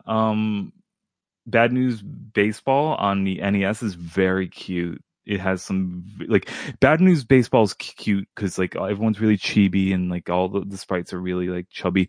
You can tell a baseball game's good based on how fat the players are, I think. And the ref. Good. I mean, I'm sorry, not the ref. What am I talking about? The umpire in Bad News Baseball is a cute pink bunny. Oh my god! I don't know. I could go on. Oh, and I loaded up a Famista game while we were playing this, and it has all the actual Japanese baseball teams, including the Lions. I don't know if they're still around. They're their mascot is the copyright infringing Kimba the Lion. You know, that guy Osamu Tezuka ripped off, and I chose them. And I played against Namco, who I think maybe all the players are Namco characters. I couldn't read Japanese, and we played under the sea. We played in an aquarium. That sounds wonderful. Rocks. That sounds great. Okay, so I think there are two major threads that I really want to pick up here. I know, Tigris, you have a lot to say about minor league baseball teams. Yes. That's my one thread. So I want to know what you have discovered. I didn't want to verbally interrupt anyone, but I also wanted to set up other people to see some of my findings. Yeah, you've been posting pictures of some of these incredible fucking teams. They have great names. The Erie Sea Wolves are definitely my favorite, because what is a sea wolf? Please someone tell me. Please, someone who's good with the sea. I think it was a faction from BattleTech, and seriously? I think they were this. Those are the Sea Foxes, but you didn't know it wasn't, did you? There's no such thing as a sea wolf. I mean, it's arguably sharks, but yes, the thing I found out about minor league baseball teams, which is proven one of the single things about baseball I have become most fascinated by, besides the 95-96 Seattle Mariners, is just that you can basically have anything as a team there, because you have 800 teams, because you need to, like, basically have a developmental league. I guess that's probably a wrestling term, but it applies here too, I would guess, of players to pick for professional baseball. But you need to know that they're going to be able to play to a certain level of performance so the masses can enjoy their blood sport. It's known as a farm team in baseball. A farm team, okay. Yeah, which I always thought meant they played in the boonies because there were farms all around. Not true. Not at all true. It's definitely a matter of farming players, like you would farm gold in World of Warcraft. Treating humans as a commodity is good. Mm-hmm. Sports. But because they have so fucking many of these, sometimes you know, like, somebody's already got an Oriole, right? Somebody's already got a Blue Jay. So you have to start getting creative with your team names. So sometimes you get the Clinton Lumber Kings, which are a terrifying man with a beard who looks like a villain from not a Disney movie, but a movie that sold to children as if it was a Disney movie. He does look like that. He looks like an off-brand Disney villain who's about to fucking knock somebody's block off. Yeah, he also looks like some YouTube avatar that's like, "Hey, everyone, get a load of this cringe." Am I right? Oh God, he does. Hey, yeah, I'm the Clinton Lumber King, and I'm gonna bat this meme right into your face. Like, comment, and subscribe. You also have ones that sound like something Strongbad would say, like the big. Like the Binghamton Rumble Ponies. Binghamton Rumble Ponies. And the one you just sent is the Batavia Muck Dogs. The Batavia Muck Dogs, yes, yes. Although when I was looking through these, my two favorites were in my favorite category of mascot, which is we hired someone's furry brother to draw a incredibly buff animal school of mascot design. Which is good. Which leads to the Tri-Cities Valley Cats, which have an incredibly tough looking. I think it's a cougar. You can get it in Gay Rainbow too, which is, you know, that's yes. To me. You can have a prideful muscular cat logo on a hat, which I would have. If I had a head small enough to fit in a hat. You also have the sea wolves, which sort of range from, which I found interesting because they had like three logos, and they had one kind of rough wolf logo, which they changed to my favorite of them, which is a wolf sitting in a crow's nest with very visible lips. It just, it's hard to not look at the lips of this wolf. I just kept staring at the wolf, who looks very pleased with himself sitting in this crow's nest. And now they just have a generic furry Rantsona pirate wolf as their current logo. Yeah, I want to say, like, these are very, like, funny animal-ish. Like, they're very furry looking. It's so fantastic. It's wonderful. It's wonderful stuff. And don't forget the Norwich Sea Unicorns, which are actually narwhals, which they could have called the narwhals, and it would have been great, but they called the Norwich Sea Unicorns, presumably to get those wacky BuzzFeed listicle points. I cannot believe they didn't go with the Norwich narwhals. Fuck. Oh my God. Well, thank you. Yeah, I just found out there's also one called the Yankee Staten Island, and I hate it. Okay, but what team is the Woodies? There's a team called the Woodies, right? There is a team called the Woodies, yes. Yes, and you can get a very good, you know, log on someone. Christmas is coming. You know, Big Papa Bachelor over here. He's got needs, and one of them is a Woodies cap. And it's got I want the one with the baseball bat that doesn't exactly look like a baseball bat, and it's got Woodies written on it. Should be easy to find. What a beautiful hat. I'll wear that shit. Thank you. There we go. There we go. Look at that. It's such a strong piece of wood. It's a very natural looking baseball bat. one, the most intensely I got my brother who's a furry to do our logo is the paw socks. He has hand warmers. He has hand warmers that are socks over his paws. Holy shit, that look on his face looks like a goddamn mutant. Let me find a team that was like the Butters. Yeah, the Butter Sculptors are... Oh my god. This is a whole untapped world of ridiculousness, and I love it. There's so much you could do with this. Yes, the Syracuse Butter Sculptures. The Syracuse Butter Sculptures? Yes! The mascot is an angry stick of butter, which is not actually a butter sculpture. It's just a stick of butter. It's very... It looks like an angry stick of butter that's wearing a diaper. How is this real? Okay. This is less real. The Syracuse Mets had a name change for exactly one game, and they were the Syracuse Butter Sculptures. But the Rocky Mountain vibes, though. That's a s'more with jeans on, right? Yeah, the Rocky Mountain vibes is actually a really good logo and mascot. And everyone's favorite. You just posted that, Bachelor. I don't want to take away the joy of saying what you just posted. I actually don't remember the name. Do any of us remember the name? I don't know that. It looks like that's definitely pancakes with cleats, though. Montgomery Biscuit. The Montgomery Biscuit. If you wanted to see a baseball mascot, like an anthropomorphized, I don't know how to say it, food, as if it was designed by Rare, you've got it right here. You've got your baseball mascot. It's googly eyes on a pair of biscuits with cleats and hands. Holy shit. I'm sorry, but here's a couple rapid fire ones. The Rocket City Trash Pandas. Oh, wonderful. That's a good logo. You got to Google that right now, listener. Yeah, Rocket City Trash Pandas are actually cool. Rudy's favorite, the New Orleans Baby Cakes. Oh, they're so bad. They don't exist anymore, for one thing. Good. Thank God we can all sleep safely at night.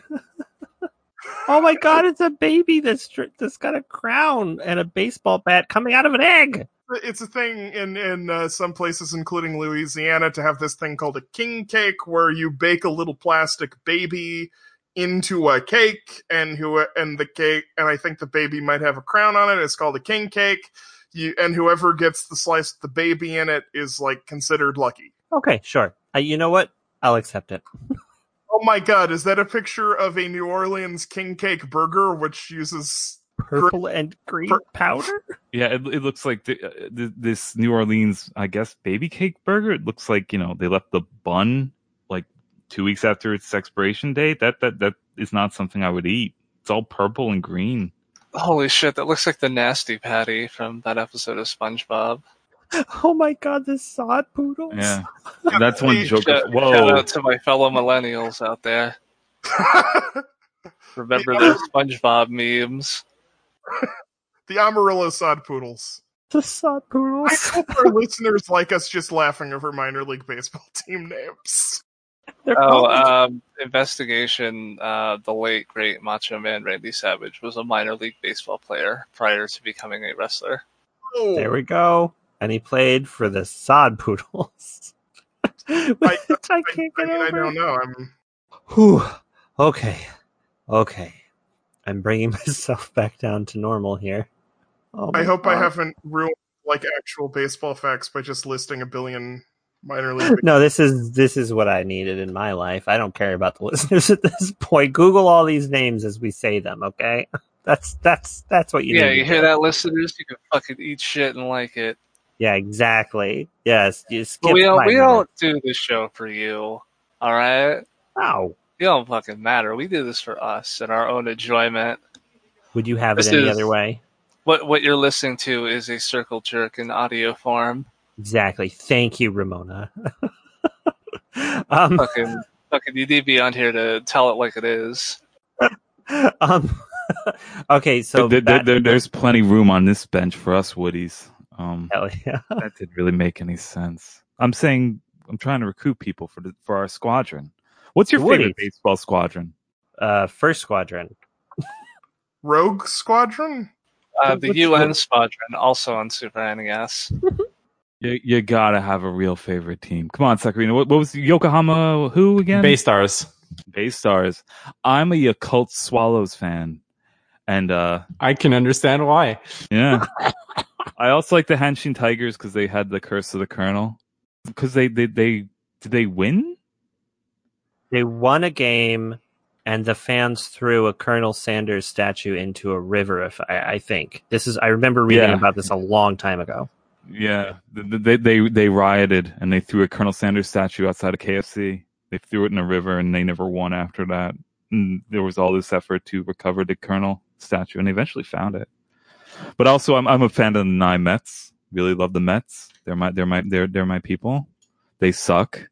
They tend to fail in lots of really funny ways. Every single time I've gotten invested in baseball, it's like, oh, the Nets are going all the way this year, and then they just totally implode. I think they have one of the highest salaries in baseball, and they don't really know how to spend their money or do anything right. The Mets are great. I love them. Shea Stadium was a shitty fucking looking stadium. It was like you sit there and you're mostly looking at a parking lot. It was ugly as hell. Memories. I guess, I mean, as a Denver native, it has to be the Rockies because I don't care about baseball teams.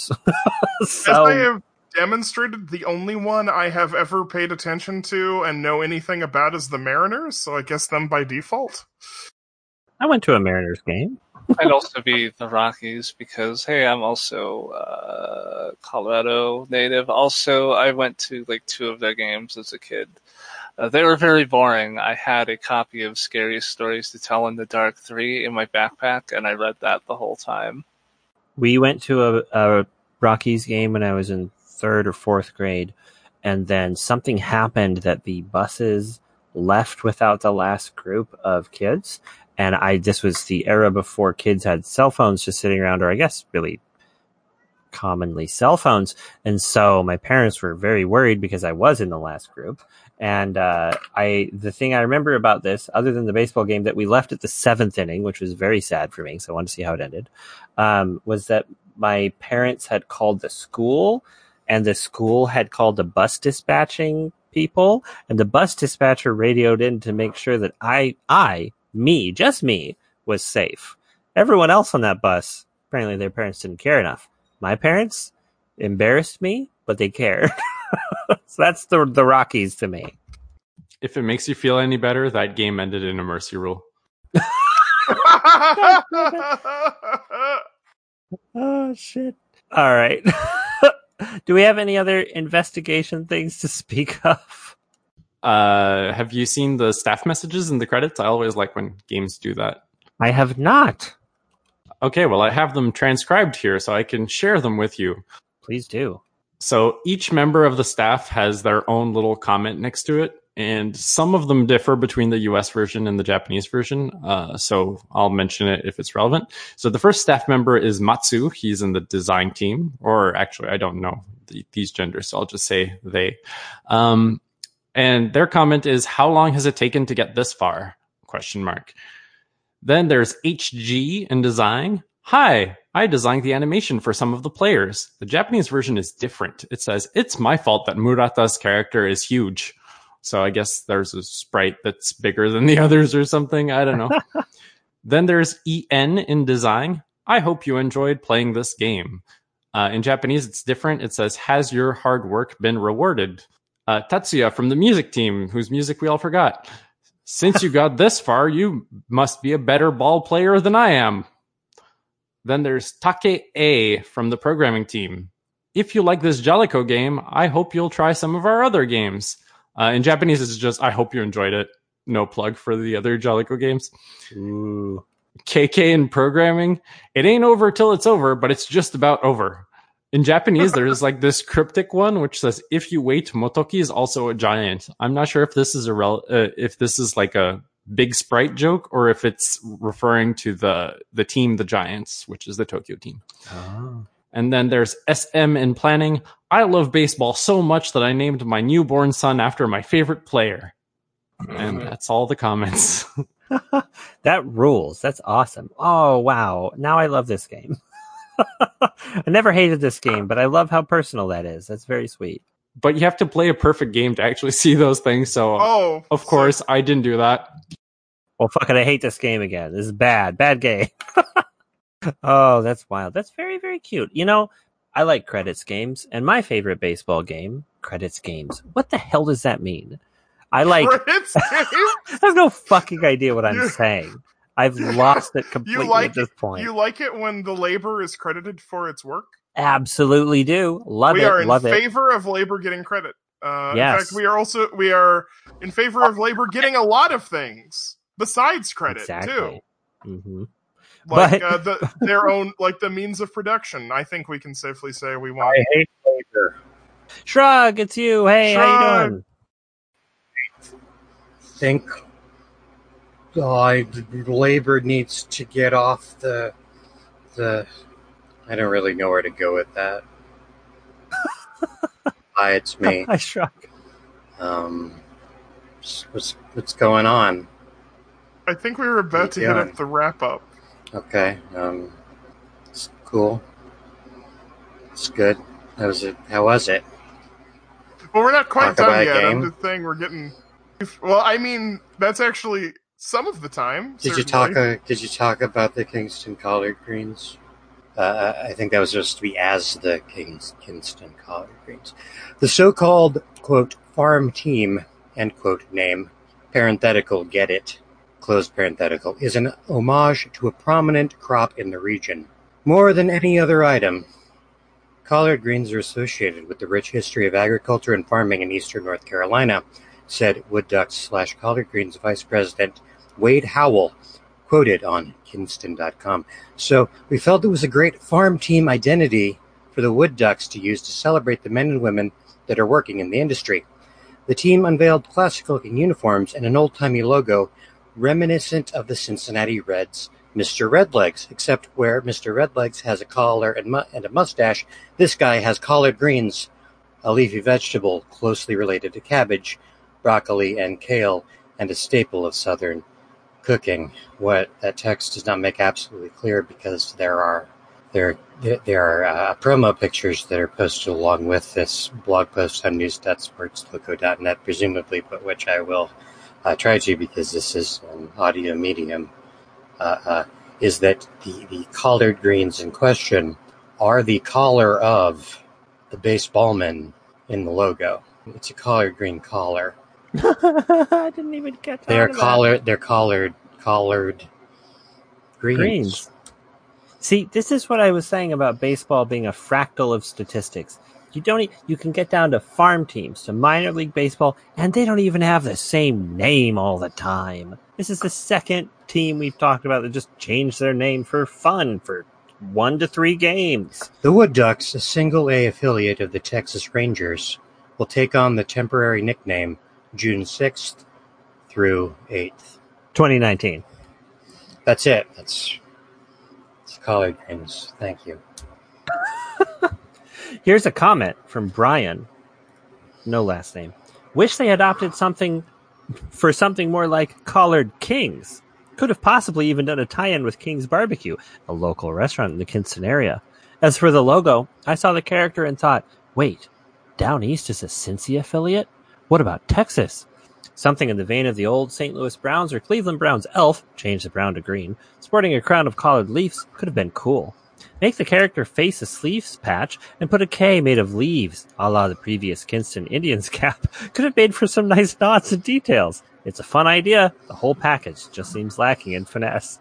Here's a comment from AAMerge79. Cool. It's a good comments. It's a terrible comments. Brian. Cool. Brian, you suck. Oh, shit. See? It's a fractal. You can only zoom in forever. I mean, cool was a better comment than most of the ideas that the other comments had, so... Yes, cool was the good comment. Oh, okay. Yes, the other... Brian sucks. Brian made a long, stupid comment, and Brian should be ashamed of Brian's words and Brian's deeds. Fuck. All right. I'm glad you're here, Shrug. We're going to move on to our final category. because I think we've investigated, we've learned everything we're going to learn. And so we're going to move on to Revelation.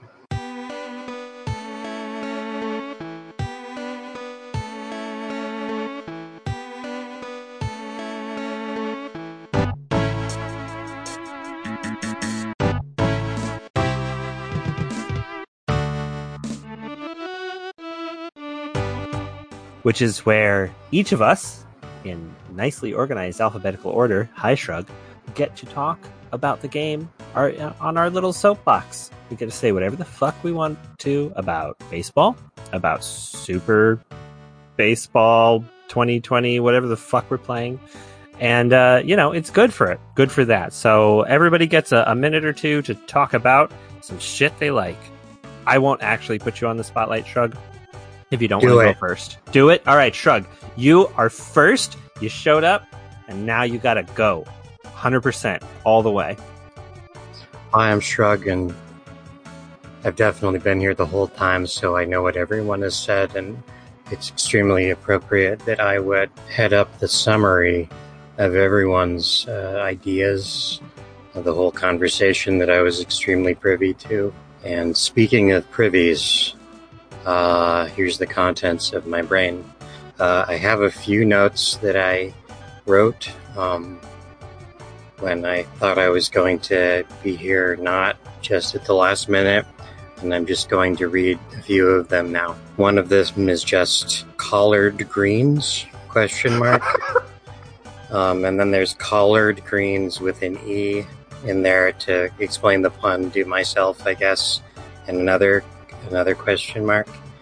Then there's baseball is the grappling of the ball sports. And then there's, yes, a baseball game. It's a baseball game. Thank you. All right. My thing is, this game's not good. It's not a good baseball game. Play Baseball Stars Professional. Play Power Pros. Play... Maybe MLB The Show's good. I don't know. I bet it's really slow. I want to play a quick baseball game. Did you know baseball used to be a very fast-paced game? I think games were like 90 minutes. Something like that. Did you know Ty Cobb really wasn't quite as bad? Like, I don't think he ever actually killed anyone. I was really upset when I found that out. I think he was still a huge racist and awful, but I don't think he actually beat a kid half to death with kid's own cane. I don't think that actually happened. Baseball. Home run. Crack of the bat. The roar of the crowd. The boys of summer are back. And they're here again. I guess it's... my turn? Play ball! I mean, like, I feel bad for saying it sure was a baseball game, because, like, I always want to dig deeper into that. But, as is the case with a lot of sports games, it's hard. So what I will say about it is, I think baseball as a game lends itself well to being a video game because of, like, the specific kinds of limited things you can do in it compared to some of the others, right? And generally, like, a clarity of what outfielders you need to be controlling and stuff. And, yeah, this is a fine baseball game. I would still pick the audio... visual clusterfuck nightmare of Ken Griffey Jr.'s winning run, as I have said several times before, over this, personally. But you probably aren't a person who wants a nightmare of a game, in which case this might be better for you. It's wild that we talked about a sports game to any degree, which is cool, I guess, but that's more of a review of our own podcast and tooting our own horn than of the game. Baseball as a concept is better than football to me, so on that rating, I give it, a home run. Oh, my turn. Okay, cool. It's baseball. It's there. It is a game that exists. Like Bachelor said, Baseball Stars is a better game. Also, Tommy Lasorda Baseball on Sega Genesis and Power League on PC Engine. Also, Softball Tengoku on the Famicom is great because it's a softball game with aliens, monsters, Arnold Schwarzenegger, Mike Tyson, and the various creatures from Japanese folklore. You should play those games instead. Hello, listeners. Do you remember when sports games used to be banished off to the realm of the Salaryman Corner? I do. I was on some of those episodes. They were pretty great. But somehow you guys voted for a sports game instead of a real game to be on the show this week. And that's kind of weird. There was Micro Machines too. I was real hyped for that. And you voted for something else. So that's because Micro Machines 2's Genesis version is kind of the definitive one. What? I will have none of this. It had controller ports built into the fucking cartridge. Damn, that's dope. I can't. It is so dope. I guess this game is okay then. No, but real talk though. This game looks pretty good. The music is entirely forgettable. The gameplay is baseball, but it's not executed quite as well as other baseball games. Like Bachelor said, Baseball Stars better. Power Pro, better. I would recommend either of those. Damn, those controller ports are sick. I have Power Pro 98 Ketteiban on the PlayStation. It's pretty sick. There's a Saturn one somewhere on my shelf, too. I wholeheartedly recommend Power Pro if you don't care about baseball, but kind of want to be excited about baseball. And you can play as the actual Bay Stars and not the Yokohama Boo.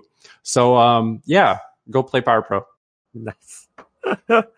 I'm so glad you're back, Sakurina. It's so good to have you on this episode, and it's the perfect return. I had a blast playing this game online with Bachelor. I had a good time learning about baseball and watching baseball games. When I was younger, I dismissed sports games as being, garbage for babies. And I was wrong. Sports games are essentially a totally different world of video games. I know there are people whose only video games they play are Madden or NBA Jam, or not NBA Jam, whatever actual modern basketball games come out. I don't fucking know. And FIFA is the only games they play. I know somebody whose only game they play is fucking Half-Life 2 Deathmatch. There are different little worlds of gaming, and I think calling yourself out there. Well, I play other games, but I do play a lot of Half-Life 2 Deathmatch. It's a good game. Sorry for interrupting. I just no, I got called out. But there are people whose only game on Steam is fucking Half-Life 2 Deathmatch. Come on, that's cool. This is an alternate universe of video games, and I am happy that we got a chance to talk about it, to talk about baseball, to talk about how weird it is. To talk about how there's a guy born in 1991 named Mike Trout who does play baseball, very much like Mike Truck from Fighting Baseball in the Super Nintendo, which was made in 1993. So that's fun. And as a note, I'm going to be moving all the Super Nintendo baseball games to the Salaryman Corner from now on because I don't want to. Thank God. Exactly, because we can only have one episode about these games. It's just how it goes. But I think it was really good that we had this episode. The NHL episode was a highlight for me as well. I'm looking forward to getting an NBA game at some point, and then I'll move all of the basketball games too. And yes, I did play Super Baseball 2020, the one with robots. And guess what? It's a fucking baseball game. It's not any different. There's nothing to talk about. And it sucks. So don't at me, all right? It has robot girls, though. It has women in it. That's different. They're robots, too. They're also robots. It's... I mean, if you're a big fan of robot girls... Super Baseball 2020 is your game. But that is it for this podcast. It is my pleasure and my duty to end this podcast as we gently creep into the second hour of it, which I am so surprised and happy that we got 2 hours out of this baseball game. I thought we would have nothing to say, and we had so much to say. I hope everybody enjoyed being here. I hope everybody enjoyed listening to this. But here's the part where I can tell you what you can do to help us. If you like this podcast, spread the word. Tell your acid dealer. Tell your left-handed pitcher who really, really loves to chew bubblegum, or just tweet about us. The only way people find out about this is through word of mouth, because I don't advertise this. Rate and review on iTunes, I guess, is good. Every other podcast says it is, so do that. We have a website. It's at snes.club. Yes, we are the only Super Nintendo club. It has links to the Twitter feed, which is just at Snexploration, but you know, and that's where you would vote for games. We also have short bios, social media links for everyone who's ever been on the cast, hopefully. Some other fun stuff. It's a site. Go to it. If you want me to read something on the podcast, you pervert, email me at snes@snes.club. And if that doesn't work, I'm sorry. You could tell me what you think about the podcast. You could give us a review for one of the games we're playing. I announce what games we're playing well in advance. You could tell me whatever you want to say. You can just be mean. I don't care. And we've got a Patreon page. I haven't updated it in fucking forever. I think between this podcast and the next one, I'm going to try and get some more content on there. Yay! Whoa! I'm excited. I'm hype. Yeah, we're gonna do something. I still don't know what. I'm very slow. I liked the idea you told me. There's an idea for a weird sub podcast that would be Patreon only. So I think people would like it. Well, if it happens, we'll announce it on the next podcast. But the podcast is always going to be free. It costs a little bit to host it. It costs a little bit for, you know, whatever. Just it'd be nice to get like $5, and if enough people pay us, I'll start paying people around the podcast instead of demanding free labor like a son of a bitch. Patreon.com/Snexploration.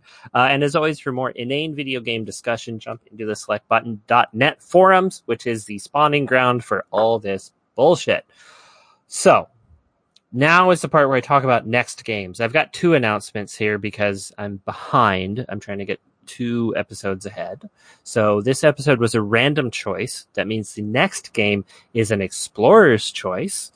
And I chose randomly, sort of. Hi, 1 second before you turn down this great opportunity. So, and I got Tulpa. Tulpa's game is Wonder Project J. I hope that's the name of the game because it's not in front of me. I think that's the game. I am 90% sure it is Wonder Project J.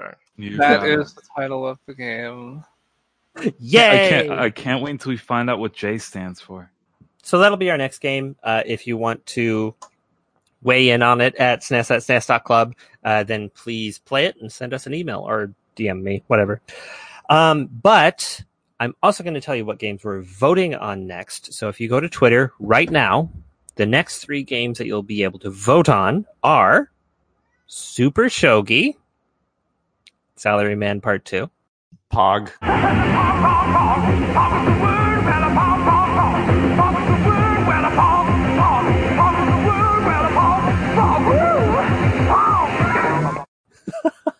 What is a pogger? We'll figure that out someday. Someday we will. Final Knockout or Boxing Legends of the Ring or Chavez 2? I don't know why it has so many names. What the fuck? It's a boxing game. Also, yeah, but that's like one of the next one.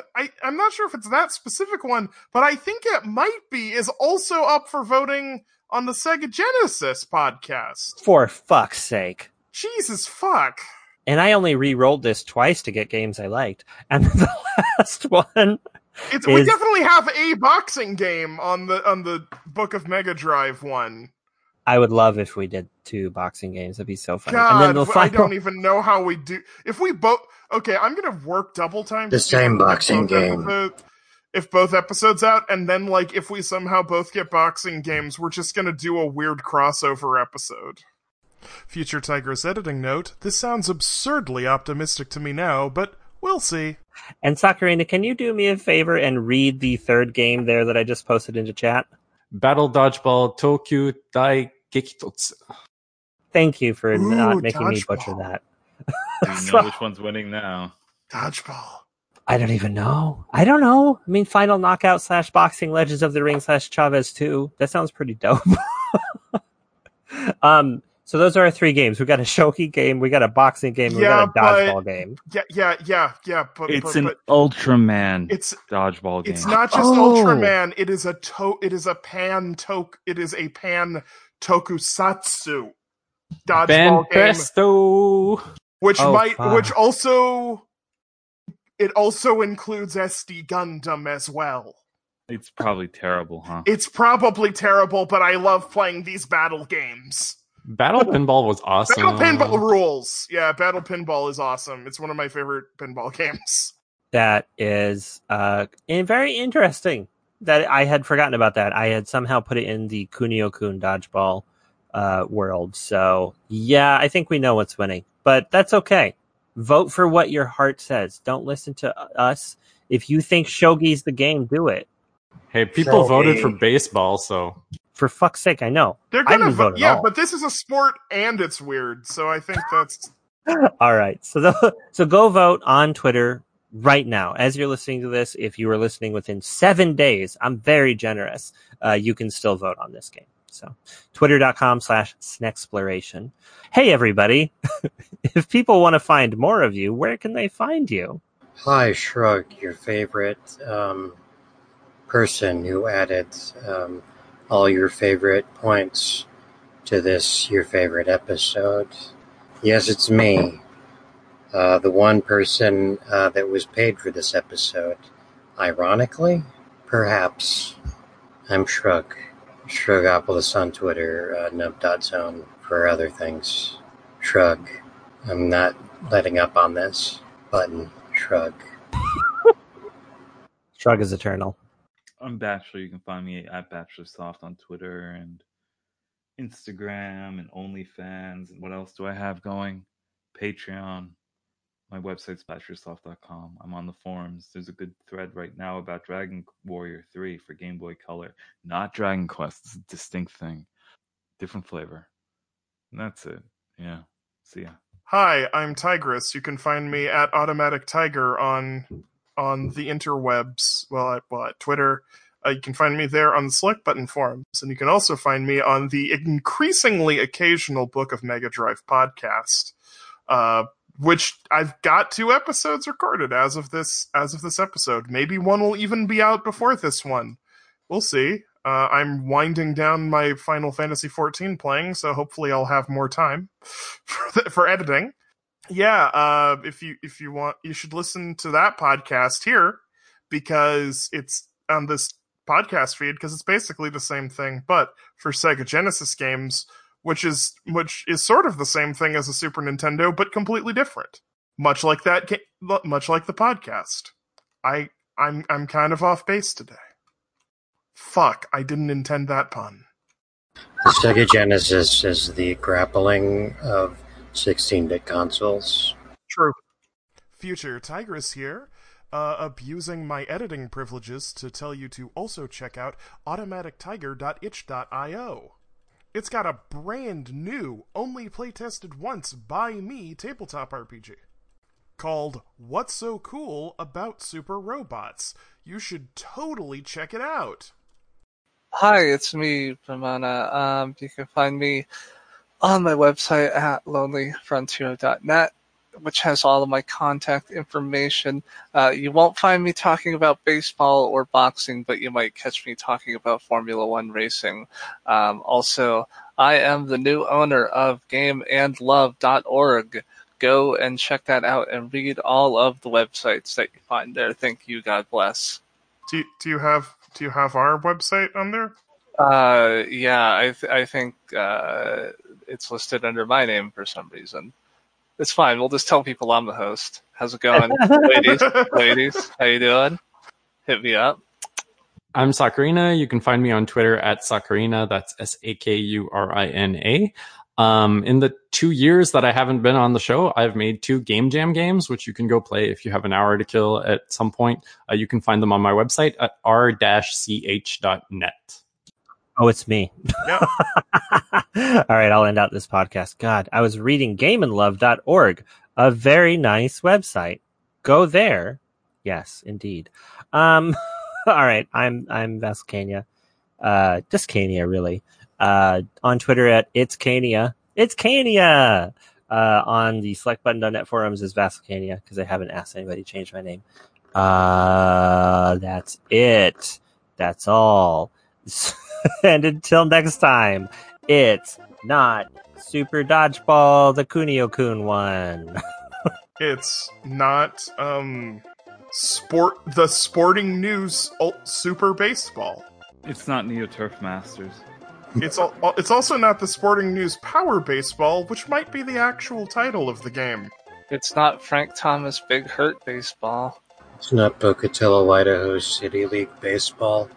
The summer of 1990, when I had just gotten my hair buzzed first week of practice, didn't have hats in yet, sunburn on my hair, the true grappling of baseball, the grappling of ball sports.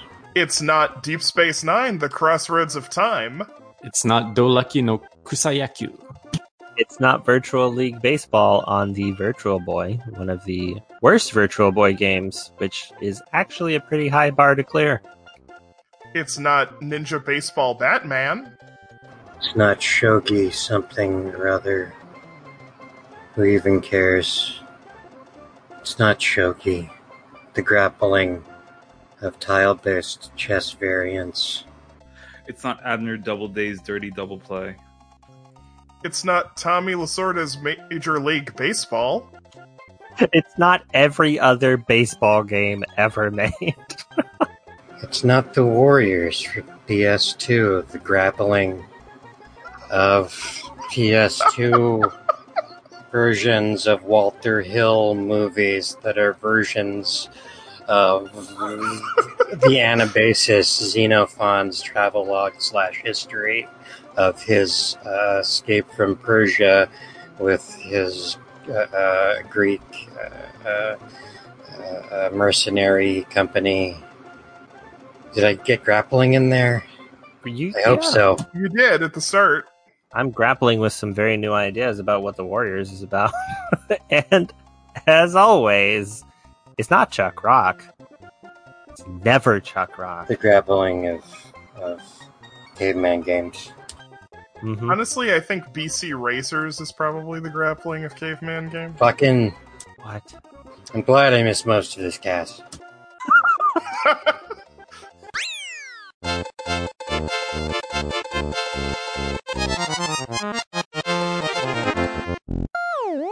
Thank you, as always, to Schnabobula for his incredible track playing Super Mario World while taking mushrooms. Also, thanks to our regular guest, Bachelor, for the incredible art that we have now. Go check out Bachelor Soft on Twitter.